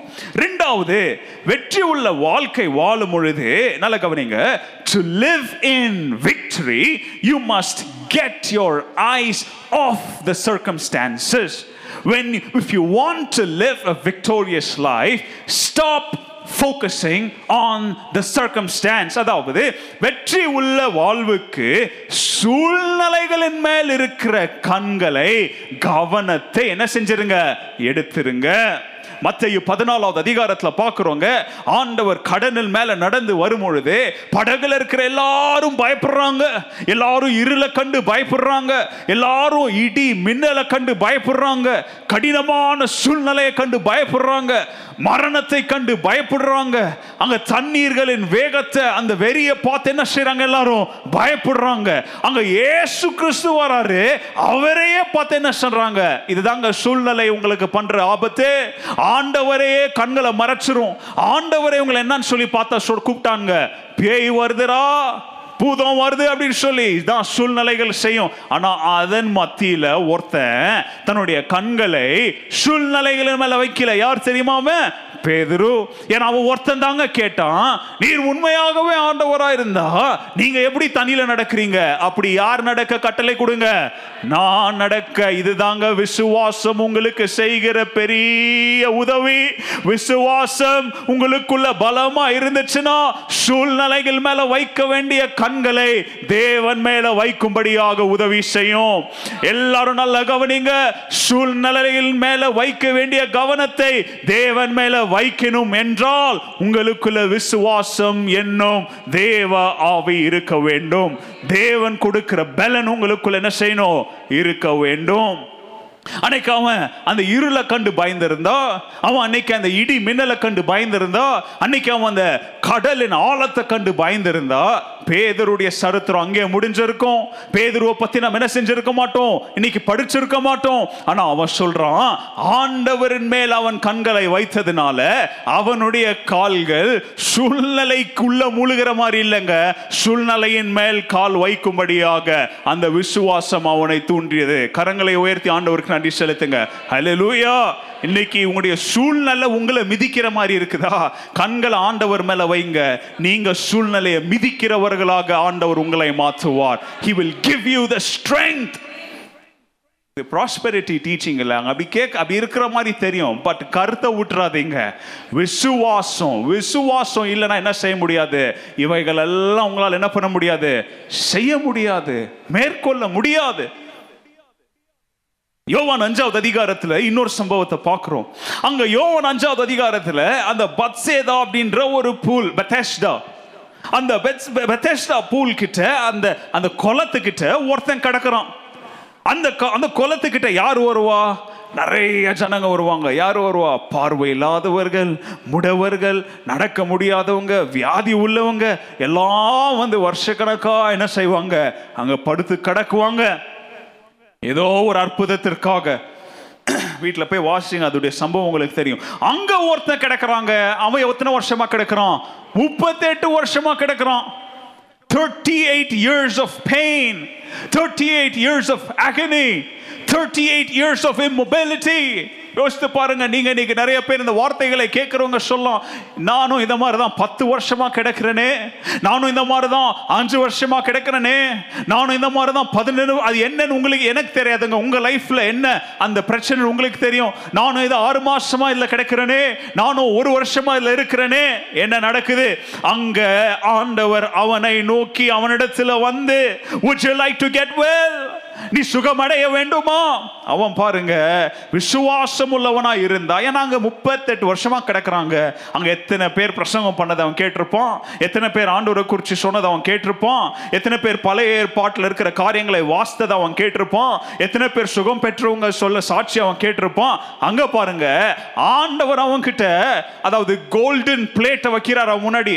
ஏன்பா நீ சுகமாகணுமா நீங்களும் நானா இருந்த என்னங்க சொல்லியிருப்போம்? அவன் என்ன சொல்றான் தெரியுமா? என்னால முடியாத ஆண்டவரே. ஐ கே நாட் சார் என்னால தான் எப்படி முடியும்? நான் சுகமாகணும். ஆமா பட் என்னால முடியாது. ஏன்னா என்னை தூக்கி அதுக்குள்ள போடுறதுக்கு அவன் என்னத்தை பேசுறான் பாருங்க அவன். அவனுடைய இயலாமையாக பேசுகிறோம் அவனுடைய பலவீனத்தை அங்க இயேசு நிக்கிறாரு. இயேசுவின் மேல கண்ணை வைக்கிறதுக்கு படாடி அவனுடைய முடத்து என்ன பிரச்சனையோ அவனுடைய பிரச்சனைகளின் மேல சூழ்நிலைகளின் மேல என்னை தூக்கி உதவி செய்யறதுக்கு யாரும் இல்லை. என்னால நடக்க முடியாதுன்னு சொல்லி அவனுடைய கஷ்டங்களை அவன் என்ன செய்கிறாங்க பார்க்குறான் சொல்றான். ஆனாலும் ஆண்டவர் நன்மை செய்கிற தேவனுங்க. அவனுடைய அற்புதத்தின் மூலம் இன்னைக்கு நமக்கு ஒரு பாடத்தை சொல்லி கொடுக்கறதுக்கு தான் ஆண்டவர் என்ன பண்ணாரு? அங்க அவனை குணப்படுத்துறாருன்னா அவர் போயிருக்கலாமே. அவரு தான் கிருபை கருணை இல்லாத தேவனா அப்படியாப்பா? சரிப்பா உனக்காக ஜெபம் பண்ற யாருன்னா வருவாங்கன்ட்டு போயிருக்கலாம். அவர் நம்மை தேடி வந்த தெய்வன் அவரு. நம்மை தேடி வந்த தெய்வன் அவர். நம்மை தொட வந்த தேவன். அதனால அவன் அங்க விசுவாச வார்த்தைகளை பேசலனாலும் ஆண்டவர் சொல்றாரு எலும்பி உன் படுக்கை எடுத்துக்கொண்டு என்ன செய்ய? நடன்னு சொல்றாரு. Instantly the Bible says the man was heal he rolled up sleep sleeping mat and began walking. உடனடியாக இன்ஸ்டன்ட்லி அவன் படுக்கை எடுத்துக்கிட்டு என்ன செஞ்சான் அவன்? நடந்தான். என்ன கத்துக்கலாம்? சூழ்நிலைகளை காரணம் காட்டாதீங்க. சூழ்நிலைகள் மேல பார்வையை வைக்காதீங்க. சாக்கு போக்கு சொல்லாதீங்க. எனக்கு உதவி செய்யறதுக்கு யாரும் இல்லையே. எனக்கு முன்னாடி மாதிரி நடக்கிறதுக்கு யாரும் இல்லையே. நான் போற சர்ச்சு சரியில்லையே. நான் நான் என்னுடைய பாஸ்டர் சரியில்லையே. என் சக விசுவாசிகள் சரியில்லையே. இப்படி காரணம் காட்டிட்டு இருந்தீங்கன்னா ஆண்டவர் நமக்கு எச்சரிக்கிற காரியம் நீ நாற்பது ஐம்பது வருஷமானாலும் அங்கே தான் கிடக்குவ. ஆனா சூழ்நிலைகளை பார்ப்பதை விட்டு தேவனை பார்த்தால் உனக்கு நடக்க வேண்டிய அற்புதம் ஒரு நொடியில் நடக்கும் அப்படின்றத மறந்துடாதீங்க your miracle your instant change is just one split second away and that split second is fixing your eyes on Jesus hallelujah இப்படிப்பட்ட சூழ்நிலைகள்ல இப்படிப்பட்ட எதிர்ப்புகள் நம்மை நோக்கி வரும் பொழுது அந்த எதிர்ப்பின் பாரம் சுமக்கிறதுக்கு ரொம்ப கஷ்டமா இருக்குங்க. அந்த வியாதியின் செய்தி கேட்க கஷ்டமா இருக்குங்க. அந்த வியாதியின் ஐயோ டயாலிசிஸ் மேல டயாலிசிஸ் ரேடியேஷனுக்கு மேல ரேடியேஷன் இந்த டாக்டருக்கு மேல அந்த டாக்டர் கேட்க கஷ்டமா தாங்க இருக்குங்க. பணம் எல்லாம் போதே நம்ம சேர்த்து வச்ச எல்லாமே டாக்டருக்கு போதே நாங்க சேர்த்து வச்ச பணம் எல்லாம் வக்கீல் ஃபீஸா போதே நாங்க சேர்த்து வச்ச பணம் எல்லாம் ரவுடிக்கு லஞ்சமா போதே எல்லா வாழ்க்கையின் சூழ்நிலைகள் வேதனைகள் கஷ்டமா இருக்குங்க especially the loss loss of health, loss of family members, loss of loved ones, loss of possession, loss of dignity, எதுவாக இருந்தாலும் it brings pain and suffering in your life. ஆனால் நான் இந்த கால வேளையில் உங்களுக்கு சொல்லுகிற காரியம் என்ன தெரியுமா? இப்படிப்பட்ட தோல்விகளின் மத்தியில் நல்ல கவனிங்க இப்படிப்பட்ட இழப்புகளின் மத்தியில் இப்படிப்பட்ட சோதனைகள் மத்தியில் நம்முடைய கண்களை வெற்றி நாயகனாக இயேசுவின் மேல வச்சீங்கன்னா if you fix your eyes on the champion called Jesus அவர் உங்களுக்கு உயர்ந்த அடைக்கலமாக உங்களுக்கு பலத்த சுருகமாக உங்களுக்கு பலத்த கோட்டையாக உங்களுக்கு கடும் புயலில் தங்கும் இடமாக ஆண்டவராக இயேசு கிறிஸ்து உங்களுக்கு இருப்பார். கரங்களை தட்டி ஆண்டவருக்கு நன்றி செலுத்துங்க. இயேசுவின் மேல் உங்களுடைய கண்களை வைத்தால் மாத்திரமே. If you fix your eyes on Jesus இதெல்லாம் உங்களுக்கு நடக்குங்க. ஏன்னா அவர் தான் வெற்றி பெற்ற நாயகனாச்சே. அவரிடத்துல தோல்வி இல்லையே. மரணம் அவரை ஜெயிக்க முடியலையே. மரணம் அவரை ஜெயிக்க முடியலையே. பிசாஸ் அவரை கட்டி போட முடியலையே. கல்லறை அவரை கட்டி போட முடியலையே. அவர் மூன்றாம் நாள் சொன்னபடியே உயிர் தெளிந்ததுனால அவர் மேல் நம்பிக்கை வைத்தீங்கன்னா அவர் மேல் உங்களுடைய பார்வையை வச்சிங்கன்னா நான் சொன்ன எல்லாத்தையும் ஆண்டவர் உங்களுக்கு செய்வார். ஹalleluya அதனால தாங்க இன்னைக்கு காலையில பாடினோம். ஏசு என்னும் நாம மே என் ஆத்துமாவேன் இதுதாங்க துதி என் பாடல். இயேசுவின் நாமம் எதான் என் ஆத்துமாவின் கீதமா? ஹலலூயா இந்த வாரத்துல இன்னையில இயேசுவன் இயேசுவின் நாமம் உங்களுடைய ஆத்மாவின் கீதமா இருக்குமா? இயேசுவின் நாமம் உங்களுடைய நாவின் பாடலா இருக்குமா? இயேசுவின் நாமம் உங்களுடைய வாழ்க்கையின் அடைக்கலமா இருக்குமா? இயேசுவின் நாமம் எல்லாத்திற்கும் வருகிற முதல் உதவியாக இருக்குமா? ஹலலூயா கடைசி காரியத்தை சொல்லி ஜெபிக்கலாம். மூன்றாவது ரகசியம் வெற்றி உள்ள வாழ்க்கைக்கு மூன்றாவது திறவுகோல் என்ன தெரியுமா? To live in victory you must stop dwelling in defeat அதாவது வெற்றி உள்ள வாழ்வுக்கு தோல்வியில் அமர்ந்து வாழ்வதை விட வேண்டும். என்ன பண்ணணும்? தோல்வியில் அமர்றது வேற அமர்ந்து அங்கேயே வாழ்றது வேற. இதை முதல்ல விடணும்.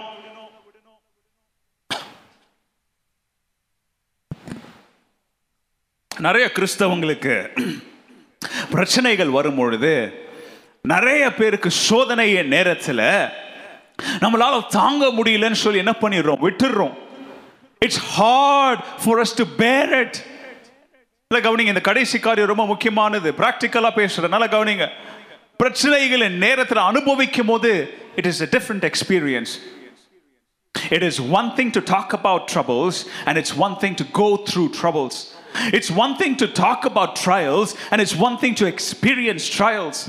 சோதனைகளை குறித்து யோபுக்கு இப்படி நடந்துச்சு பேதருக்கு இப்படி நடந்துச்சு பவுலுக்கு இப்படி நடந்துச்சுன்னு சொல்லி படிக்கிறது சுவாரஸ்யமா இருக்கும். பிரசங்கிக்கிறதும் சுவாரஸ்யமா இருக்கும். ஆனா அனுபவிக்கிறது வேற விதமான ஒரு அனுபவம். அந்த அனுபவத்துல தாங்க ஆண்டவர் நீ பேசுற பேச்சுக்கும் உன் மனசுல இன்னும் யோசிக்கிற எண்ணத்திற்கும் நீ உண்மையா வாழ்றியா அப்படின்னு சொல்லி நம்மை சோதிக்கிற நேரம் நம்முடைய நம்முடைய சோதனை வேதனையின் துன்ப நேரங்கள்.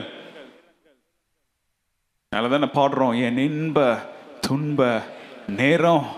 நான் போய் நான் தூக்கு மாட்டிக்குவேன்னு பாடலங்க போய் ரயிலில் தலையை கொடுத்துருவேன்னு பாடலங்க போய் தூக்க மாத்திரை எடுத்துக்குவேன்னு பாடலங்க நான் உண்மை எப்படி சேருவேன்? ஜபத்தின் மூலம் இடத்துல வரும். அதான சொன்னல ஜபம் உங்களை எங்க கூட்டு வரும்?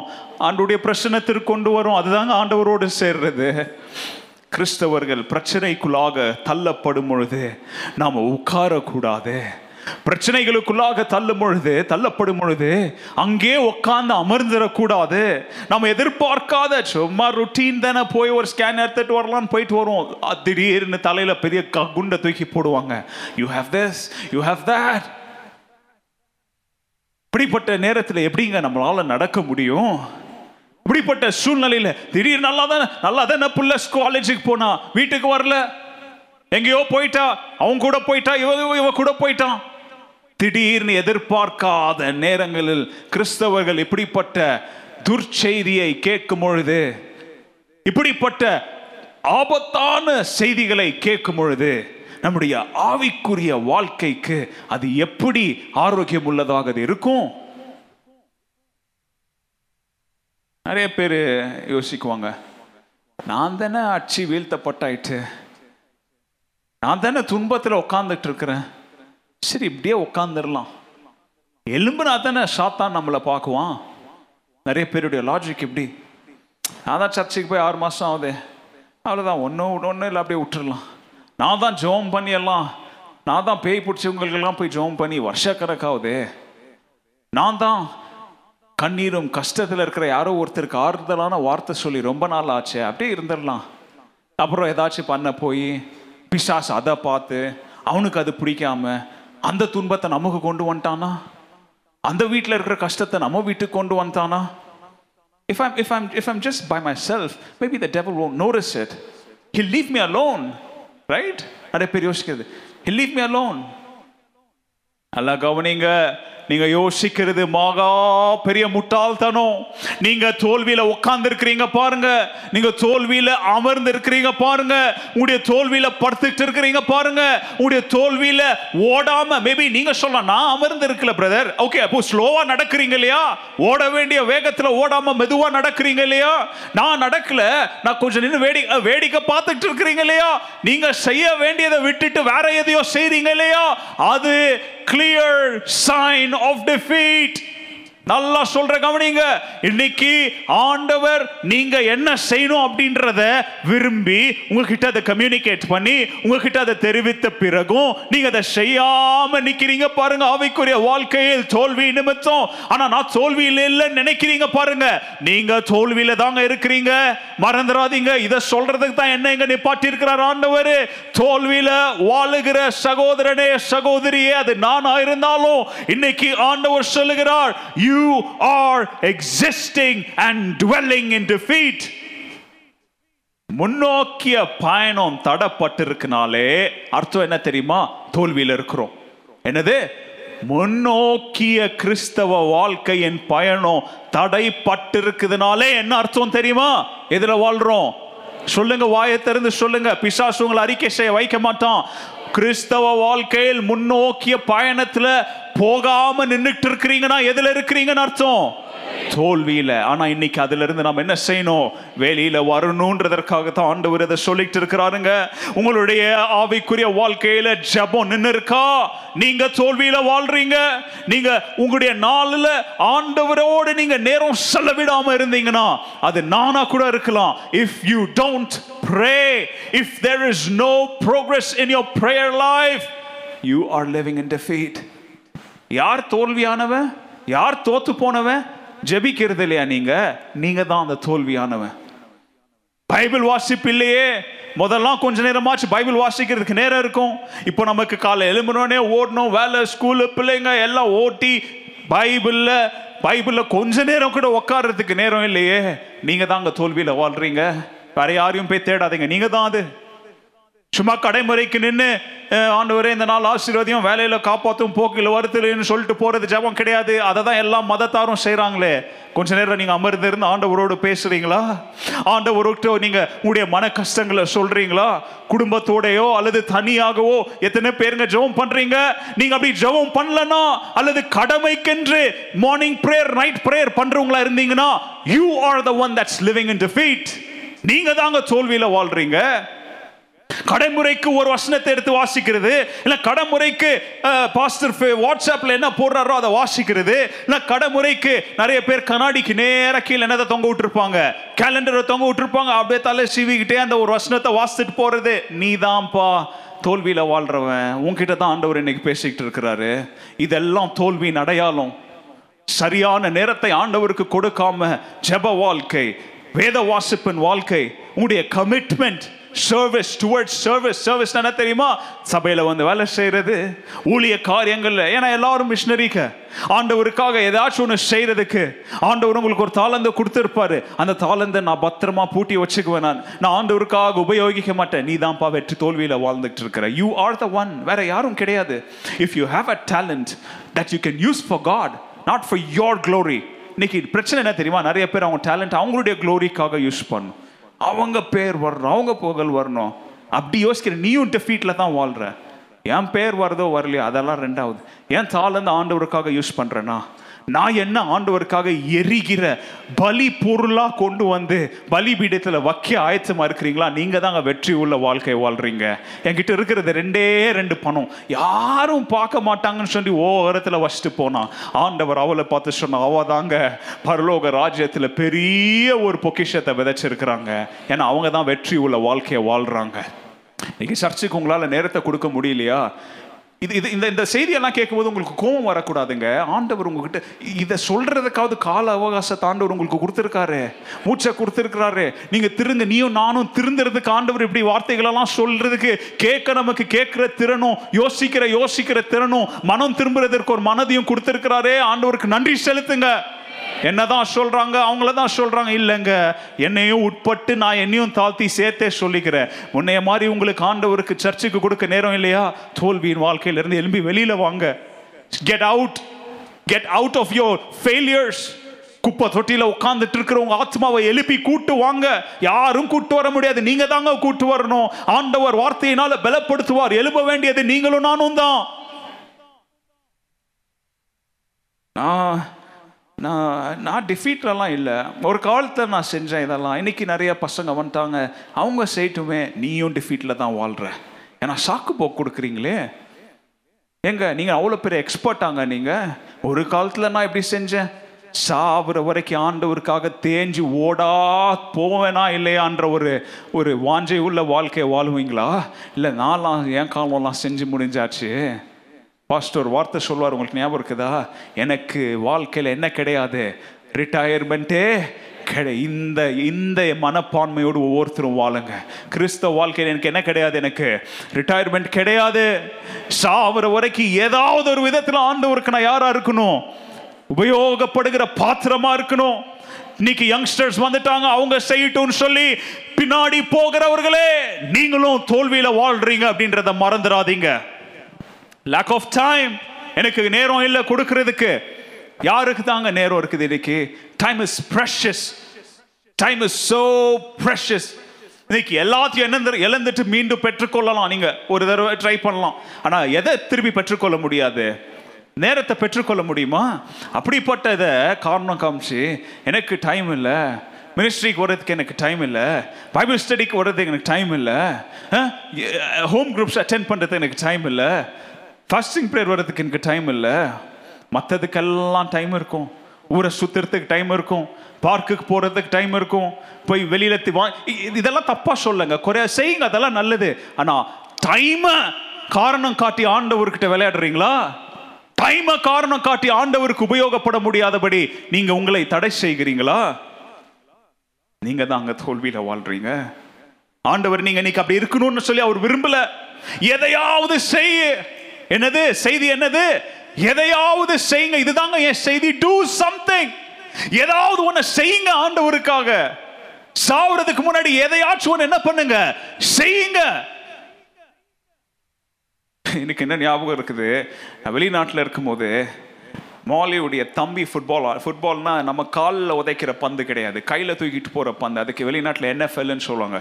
அதுக்கு பேர் அமெரிக்கன் ஃபுட்பால் எனக்கு நடந்த சம்பவத்தை சொல்கிறேன் அப்போ மாலியுடைய தம்பி அவன் ஆடுவான் அதில். அவன் அன்னைக்கு அவங்களுடைய மேட்ச் இருந்துச்சு. அவன் வந்து குவார்ட்டர் பேக் குவார்ட்டர் பேக்கில் என்ன தெரியுமா? அவன் தான் மெயின் பிளேயர் அவன் கையில் பாலை இந்த கேம் நீங்கள் யாரும் பார்த்துருக்க மாட்டீங்க. பட் இன்ட்ரெஸ்டிங்கான ஒரு கேம் கை காலில் எடுத்துகிட்டு போகிற பால் எதில் எடுத்துகிட்டு போவாங்க? கையில். ஆனால் பார்க்க எல்லாம் மாடு மாதிரி இருப்பானுங்க எல்லாம். பஃபலோஸ் மாதிரி இருக்கணும். ஏன்னா ஓடி போய் ஒருத்தன் ஒருத்தன் என்ன செய்வான்? முட்டுவான். இவனும் அப்படி தான் இருப்பான். வந்து ஆறு ஆறு சிக்ஸ் பாயிண்ட் எயிட் இவன் ஹைட் இவன் கேம் இவன் தான் குவார்டர் பேக் இவன் ஸ்டார்டிங்கில் அடிபட்டு இவனை வெளியே உட்கார வச்சிட்டாங்க. கொஞ்ச நேரத்தில் இவனை உள்ள கொண்டு போனாங்க. இவனுடைய டீம் இவங்களுடைய டீம் வந்து தோத்துட்டு இருக்குது. பாயிண்ட்ஸ்ல கம்மியாகிட்டு இருக்குது. அப்போ எங்க பக்கத்துல உட்கார்ந்துட்டு இருக்கிற ஒருத்தன் வந்து கத்துறான். ஹேய் டேக் மைக்கேல் அவுட் அப்படின்றான். அவனுக்கு ஆரம்பத்தில் கேமில் கேம்ல என்ன ஆயிடுச்சு அவனுக்கு? அடிபட்டுருச்சு. அவன் உள்ள ஆடிக்கிட்டு இருக்கிறான்னு நினச்சிக்கிட்டு அவன் சொல்றான் அவனை வெளியில கூட்டு வாங்க இன்னும் கொஞ்ச நேரம் விட்டு அவனுக்கு ரெஸ்ட் கொடுத்துட்டு கடைசியில் என்ன பண்ணலாம்? அவனை உள்ள கூட்டு போகலாம் டேக் மைக்கேல் அவுட் அவன் சொல்றான் மைக்கேல்ஸ் ஆல்ரெடி இன் அவன் சொல்றான் மைக்கேல் என்ன பண்றான்? ஆல்ரெடி அவன் ஆடிக்கிட்டு தான் இருக்கிறான். அடுத்து இவனுக்கு என்ன சொல்லணும்னு தெரியல. தென் டூ சம்திங் கேம் தோத்துக்கிட்டு இருக்கிறவங்க ஒருத்தனை வெளியில எடுத்துட்டு வான்னு சொல்றான். இவன் சொல்றான் அவன் ஆல்ரெடி என்ன பண்றான் அவன்? உள்ள ஆடிட்டு இருக்கிறான். அவன் ஆடுறான்னா அப்ப ஏதாச்சும் ஒண்ணு செய்யுங்க. துவக்கிறதுக்கு முன்னாடி எதையாச்சும் ஒண்ணு செய்யுங்க. நான் ஏதோ உங்களுக்கு சொல்றேன்னா சாவுறதுக்கு முன்னாடி எதையாச்சும் ஒண்ணு செய்வோம். ஆண்டவர் நமக்கு கால அவகாசத்தை கொடுத்திருக்கும் பொழுதே தோல்வியாளர்களா வாழாதீங்க. டூ சம்திங் பிரசங்கி சொல்லுது ஒன்பதாவது அதிகாரம் பத்தாவது வசனம் Ecclesiastes chapter 9 verse 10 says whatever you do do well for when you go to the grave there will be no work no planning no knowledge no wisdom என்ன சொல்றான் சகிதக்காரன் ஏ நேரம் காலம் இருக்கும் போதே எதையாச்சும் செஞ்சு தொலை உனக்கு நல்லா மூச்சு இருக்கும் போது செய்ய. நல்ல பலன் இருக்கும் போது செய்ய. உனக்கு சரீர பலன் இல்ல ஆனா யோசிக்கிற பலன் இருக்குதா? அதை வச்சு எதையாவது செய்ய. ஏன்னா ஒரு மனிதன் செத்து அவன் கல்லறைக்கு போன பிறகு அவனால ஒன்னும் என்ன பண்ண முடியாது. செய்ய முடியாது. அவனால யோசிக்க முடியாது. அவனால பிளான் பண்ண முடியாது. அவனால மூளை அவன் ஆல்பர்ட் ஐன்ஸ்டைனா கூட இருக்கட்டுங்க செத்த பிறகு அவனால என்ன செய்ய முடியாது? அந்த மூளையை வச்சுக்கிட்டு ஒன்னும் செய்ய முடியாது. ஆண்டவர் இந்த காலவெளியில உங்களை பார்த்து சொல்லுகிறார் டூ சம்திங் ராஜ்யத்திற்காக எதையாவது செய்யுங்க. உங்களுடைய பேர் புகழதுக்காக அல்ல. ஊச்சிருக்கிற வரைக்கு எனக்காக எதையாவது என்ன பண்ணுவீங்களா? செய்வீங்களா? அப்படின்னு சொல்லி ஆண்டவர் நம்மளை பார்த்து கேட்கிறாரு. ஏன் கேட்கிறார் தெரியுமா? இப்படிப்பட்ட தோல்வியான எண்ணங்களுக்குள்ளாக உட்கார்ந்து கூடார அடிச்சுக்கிட்டு இருக்கிற கிறிஸ்தவனே எலும்பு. Pack your tent this is not your resting place இது உன்னுடைய இருக்கும் இடம் அல்ல. பரலோகமே நமக்காக சேர்த்து வைக்கப்பட்டிருக்கிற கட்டி வைக்கப்பட்டிருக்கிற கடைசி இடம். அந்த இடத்திற்கு போற வரைக்கும் உலக பிரயாணத்துல எங்கேயும் என்ன செஞ்சிடாத அமர்ந்திருந்திராத. எங்கேயும் வீடை கட்டிக்கிட்டு உல்லாசமா வாழ்ந்துராத. எங்கேயும் என்ன செஞ்சிடாத இதுதான் என் வாழ்க்கை முடிவுன்னு சொல்லி do not take rest or dwell in failure ரெண்டு ராஜாக்கள் ஏழாவது அதிகாரத்தில் ஒரு சம்பவத்தை நம்ம பார்க்குறோங்க. சமாரியா எதிரிகளால் என்ன செய்யப்பட்டாயிட்டு சூழப்பட்டாயிட்டு சமாரியாவில் என்ன இல்லை? சாப்பிட சாப்பாடு இல்லைங்க. எல்லாரும் மிருக ஜீவன்களை பிடிச்சி என்ன பண்றாங்க? சாப்பிடுறாங்க. பசி பஞ்சம் பட்டினி. நிறைய பேர் பசியிலேயே செத்துட்டாங்க. சமாரியாவின் கேட்டு ஊருக்கு வெளியில நாலு யாரு? குஷ்டரோகிகள் அங்க நின்று பேச்சுவார்த்தை நடத்துறாங்க. டிஸ்கஸிங் discussing ஆப்ஷன்ஸ் என்ன பேச்சுவார்த்தை நடத்துறாங்க? ஏன்பா சமாரியாவில் வந்து எல்லாத்தையும் சூறாடிட்டு எடுத்துட்டு போயிட்டானுங்க. உள்ள ஒன்றும் இல்லை. திங்க ஒன்றுமே இல்லை. உள்ள போனா பசி பட்டினி வேதனை தண்ணி இல்லை. என்ன செய்யலாம்? ஒருத்தர் சொல்றான் உள்ள போனா நம்மளும் செத்துருவோம். இன்னொருத்தர் சொல்றான் அப்போ இங்க இருந்தா இங்கேயும் செத்துருவோம். இன்னொருத்தர் சொல்றான் இவ்வளவு ஏன்பா சமாரியாவை கொள்ளையடிச்சுட்டு போன அரமேயர்கள் அராமியன்ஸ் அவங்க கிட்ட போய் என்ன பண்ணிடலாம் நம்ம? சரணடைஞ்சு உயிரோ சாவோ வாழ்வோ சாவோ அவங்க கிட்ட போய் என்ன பண்ணிடலாம் போய் சரணடைஞ்சிடலாம் நல்லா கவனிங்க. அந்த சூழ்நிலையில் நாலு குஷ்டரோகிகளும் அப்படியே திஃபீட்ல உக்காந்துருந்தா அப்படியே தோல்வியில உக்காந்துருந்தா ஐயோ இங்க உள்ள எப்படி இருக்கு? அங்க வெளியில அப்படி இருக்கு? அப்படி இப்படின்னு சொல்லி அவங்களுடைய மூளையை வச்சு உட்காந்து பேசிக்கிட்டு அங்கே அமர்ந்திருந்தா அந்த நாலு குஷ்டரோகிங்க அங்கே என்ன பண்ணிருப்பாங்க செத்து இருப்பாங்க ஆனா பைபிள் சொல்லுது அவங்க எலும்பி என்ன பண்ணானுங்க? எதையோ ஒன்று செஞ்சாங்கங்க. தே டிட் சம்திங் என்ன செஞ்சாங்க? ஊருக்குள்ள போறாங்க அவங்களுடைய விசுவாசத்தை ஆண்டவர் எப்படி கனப்படுத்துறார்? உள்ள போனா அவங்க நினைச்சிட்டு இருக்கிற அருமையர் எங்க இல்ல? சமாரியாவுக்குள்ள இல்ல. அவங்க என்ன பண்ணிட்டானுங்க? போயாச்சு. உள்ள போனா உள்ள சாப்பாடு இருக்கு. உள்ள போனா குடிக்க எல்லா விதமான லக்ஸரியஸ் ஐட்டம்ஸ் இருக்குது பொண்ணு வெள்ளி. என்ன செய்யணும்னு சொல்லி அவங்களுக்கு தெரில உள்ள போய் எல்லாத்தையும் என்ன செஞ்சானுங்க? ஊரே அனுபவிக்காததை இந்த நாலு குஷ்டரோகிங்க என்ன பண்ணாங்க? அனுபவிச்சாங்க. நல்லா கவனிங்க. ஆண்டவர் ஏன் ஆசீர்வதிச்சார் தெரியுமா? ஏதாச்சும் ஒன்று செய்யணும்னு சொல்லி எலும்பு நானுங்க பார்த்தீங்களா அதை ஆண்டவர் கனப்படுத்தினார். அதுக்கு தாங்க நான் உங்களுக்கு சொல்றேன். டூ சம்திங் எதையாச்சும் ஒன்று செய்யுங்க. எப்போ என்ன நடக்கும்னு சொல்லி யாருக்கும் தெரியாதுங்க. நல்லா இருந்தா ஒருத்தன் போன வருஷம் நல்லா கோடி கோடியா சம்பாதிச்சான். நம்முடைய நம்முடைய மாநிலத்தில் ஸ்டாரா இருந்தான். ஒரு நாள் திடீர்னு மெசேஜ் வந்துச்சு. ஆள் என்னது? இல்லை. யாருக்கு எப்போ என்ன நடக்கும்னு தெரியாதுங்க. நீங்க நல்லா தான் போயிட்டு இருக்குவீங்க ரோட்ல. நீங்க ஒழுங்கா தாங்க வண்டியை ஓட்டிட்டு போயிருப்பீங்க. எவனோ ஒருத்தன் குடிச்சிட்டு வந்து உங்க மேல வண்டியை ஏத்துறதுக்கு வாய்ப்பு இருக்கு. வாழ்க்கை நிச்சயமற்ற வாழ்க்கை. ஆத்மாவோ நிச்சயமானது. பரலோகமோ நிச்சயமானது. இந்த கேப்ல எதையாச்சும் செய்யுங்க அப்படின்றத ஆண்டவர் சொல்றாரு. நாலு குஷ்டரோகி எதையோ செஞ்சாங்க. அன்னைக்கு சாப்பிட்டாங்க பிழைச்சாங்க. பேதுரு எதையோ செஞ்சான். அதனால இன்னைக்கு அவன் விசுவாச விசுவாசத்தின் ஒரு நாயகனா பட்டியலில் என்ன செய்யப்பட்டிருக்கிறான்? சேர்க்கப்பட்டிருக்கிறான். நீங்களும் நானும் என்னங்க செய்ய போறோம்? இன்னைக்கு என்னுடைய கேள்வியோட முடிக்கிறேன். What's are we going to do are we going to stand up and do something for God are we going to remain and dwell in failures ரொம்ப நாளாக வேலை தேடிட்டு இருக்கிறேன். வேலை கிடைக்கல. எனக்கெல்லாம் கிடைக்காது. கண்டிப்பாக கிடைக்காது. பட் இஃப் யூ ட்ரை எல்லா கதவையும் போய் தட்டு ஏதாச்சும் ஒரு கதவு உனக்காக ஆண்டவர் திறக்குவார். செயல்படுகிறவர்களை வைத்து தாங்க ஆண்டவர் தன்னுடைய காயை நகர்த்துவாரு. முடவனா உக்காந்துட்டு இருக்கிறனால என்ன செய்ய முடியாது? ஆண்டவரால் செயல்பட முடியாது. உங்களுடைய யோசனைகளை வெற்றியாளனை போல யோசிக்க நீங்க ஆயத்தமா இருக்கிறீங்களா? இருக்கிறீங்கன்னா கரங்களை உயர்த்தி ஆமென்னு சொல்லுங்க. வெற்றியாளனை போல அறிக்கை ஆயத்தமா இருக்கிறீங்களா?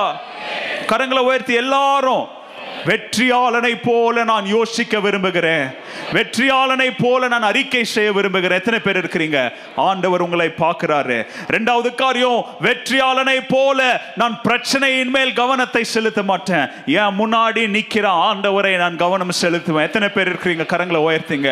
மூன்றாவது காரியம் தோல்வியாளனை போல வாழ்க்கையில் நடந்த அஹ், அனுபவங்கள் நிமித்தம் நான் உட்காந்துக்கிட்டு படுத்துக்கிட்டு மரத்து கீழே உட்காந்துக்கிட்டு என் கதை முடிஞ்சிருச்சு. நான்லாம் செஞ்சு முடிச்சு முடிச்சிட்டேன் இல்ல தோல்வியில உட்காராம வாழாம நான் எழும்பி நடப்பேன் முன்னோக்கி செல்லுவேன் சொல்லி டூ சம்திங் ஆண்டவர் சொல்லுகிற அந்த கேள்விக்கு பதில் சொல்றவங்க எத்தனை பேர் இருக்கிறீங்க? எதையாச்சும் நான் செய்யறேங்க எதையாச்சும் நான் ராஜ்யத்திற்காக செய்யறேன்னு சொல்றவங்க எத்தனை பேர் இருக்கிறீங்க? கரங்களை உயர்த்தி ராமேன்னு சொல்லுங்க எல்லாரும். எளிமை நின்று கண்களை மூடி ஆண்டவரிடத்துல நாம ஆண்டவரே கேட்ட வார்த்தைகளுக்காக நன்றி செலுத்துகிறோம். ஆண்டவரே கேட்ட வார்த்தைகளுக்காக நன்றி செலுத்துகிறோம். ஆண்டவரே என்னோடு நீர் இன்னைக்கு பேசினதற்காக நன்றி ஆண்டவரே. ஆண்டவரே எனக்கு ஜெயம் கொடுக்கிற தேவனே உமக்கு நன்றின்னு சொல்றவங்க எத்தனை பேர் இருக்கிறீங்க? ஆண்டவரே அன்னைக்கு யோசபாத்துக்கு வெற்றியை தந்தீங்க ஆண்டவரே.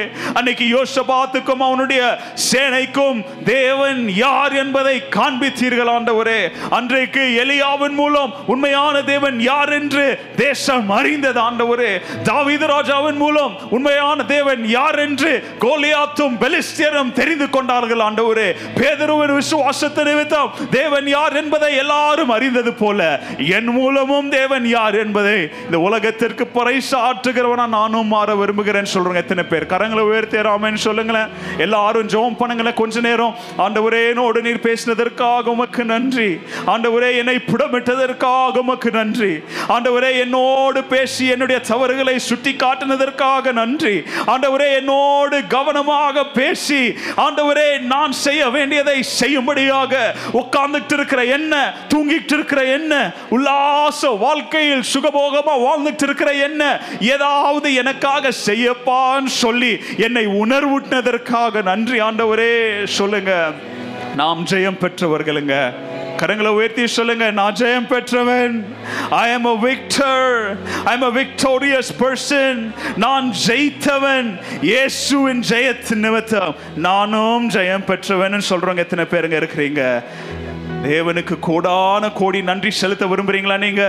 எத்தனை பேருங்க கொடான கோடி நன்றி செலுத்த விரும்புறீங்க?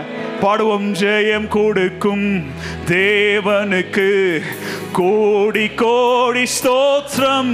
பாடுங்க எல்லாரும் வாழ்வலிக்கும் இயேசு ராஜாவுக்கு. வாழ்நாள் எல்லாம் ஸ்தோத்திரம். கரங்களை தட்டி எல்லாரும் ஜெயம் கொடுக்கும் தேவனுக்கு கோடி கோடி ஸ்தோத்திரம்.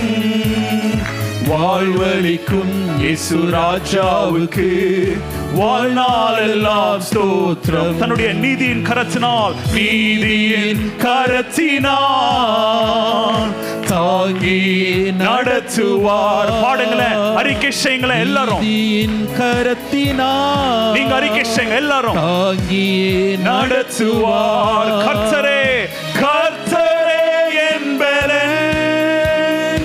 எதற்குமே அஞ்சிடேன். கர்த்தரே என்பலன் எதற்குமே அஞ்சிடேன். வாயத்திறது எல்லாரும். ஜெயம் கொடுக்கும் தேவனுக்கு கோடி கோடி ஸ்தோத்திரம். வாழ்வழிக்கும் இயேசு ராஜாவுக்கு வாழ்நாள் எல்லாம் ஸ்தோத்திரம். அற்புதம் செய்பவர் அற்புதம் செய்பவர்.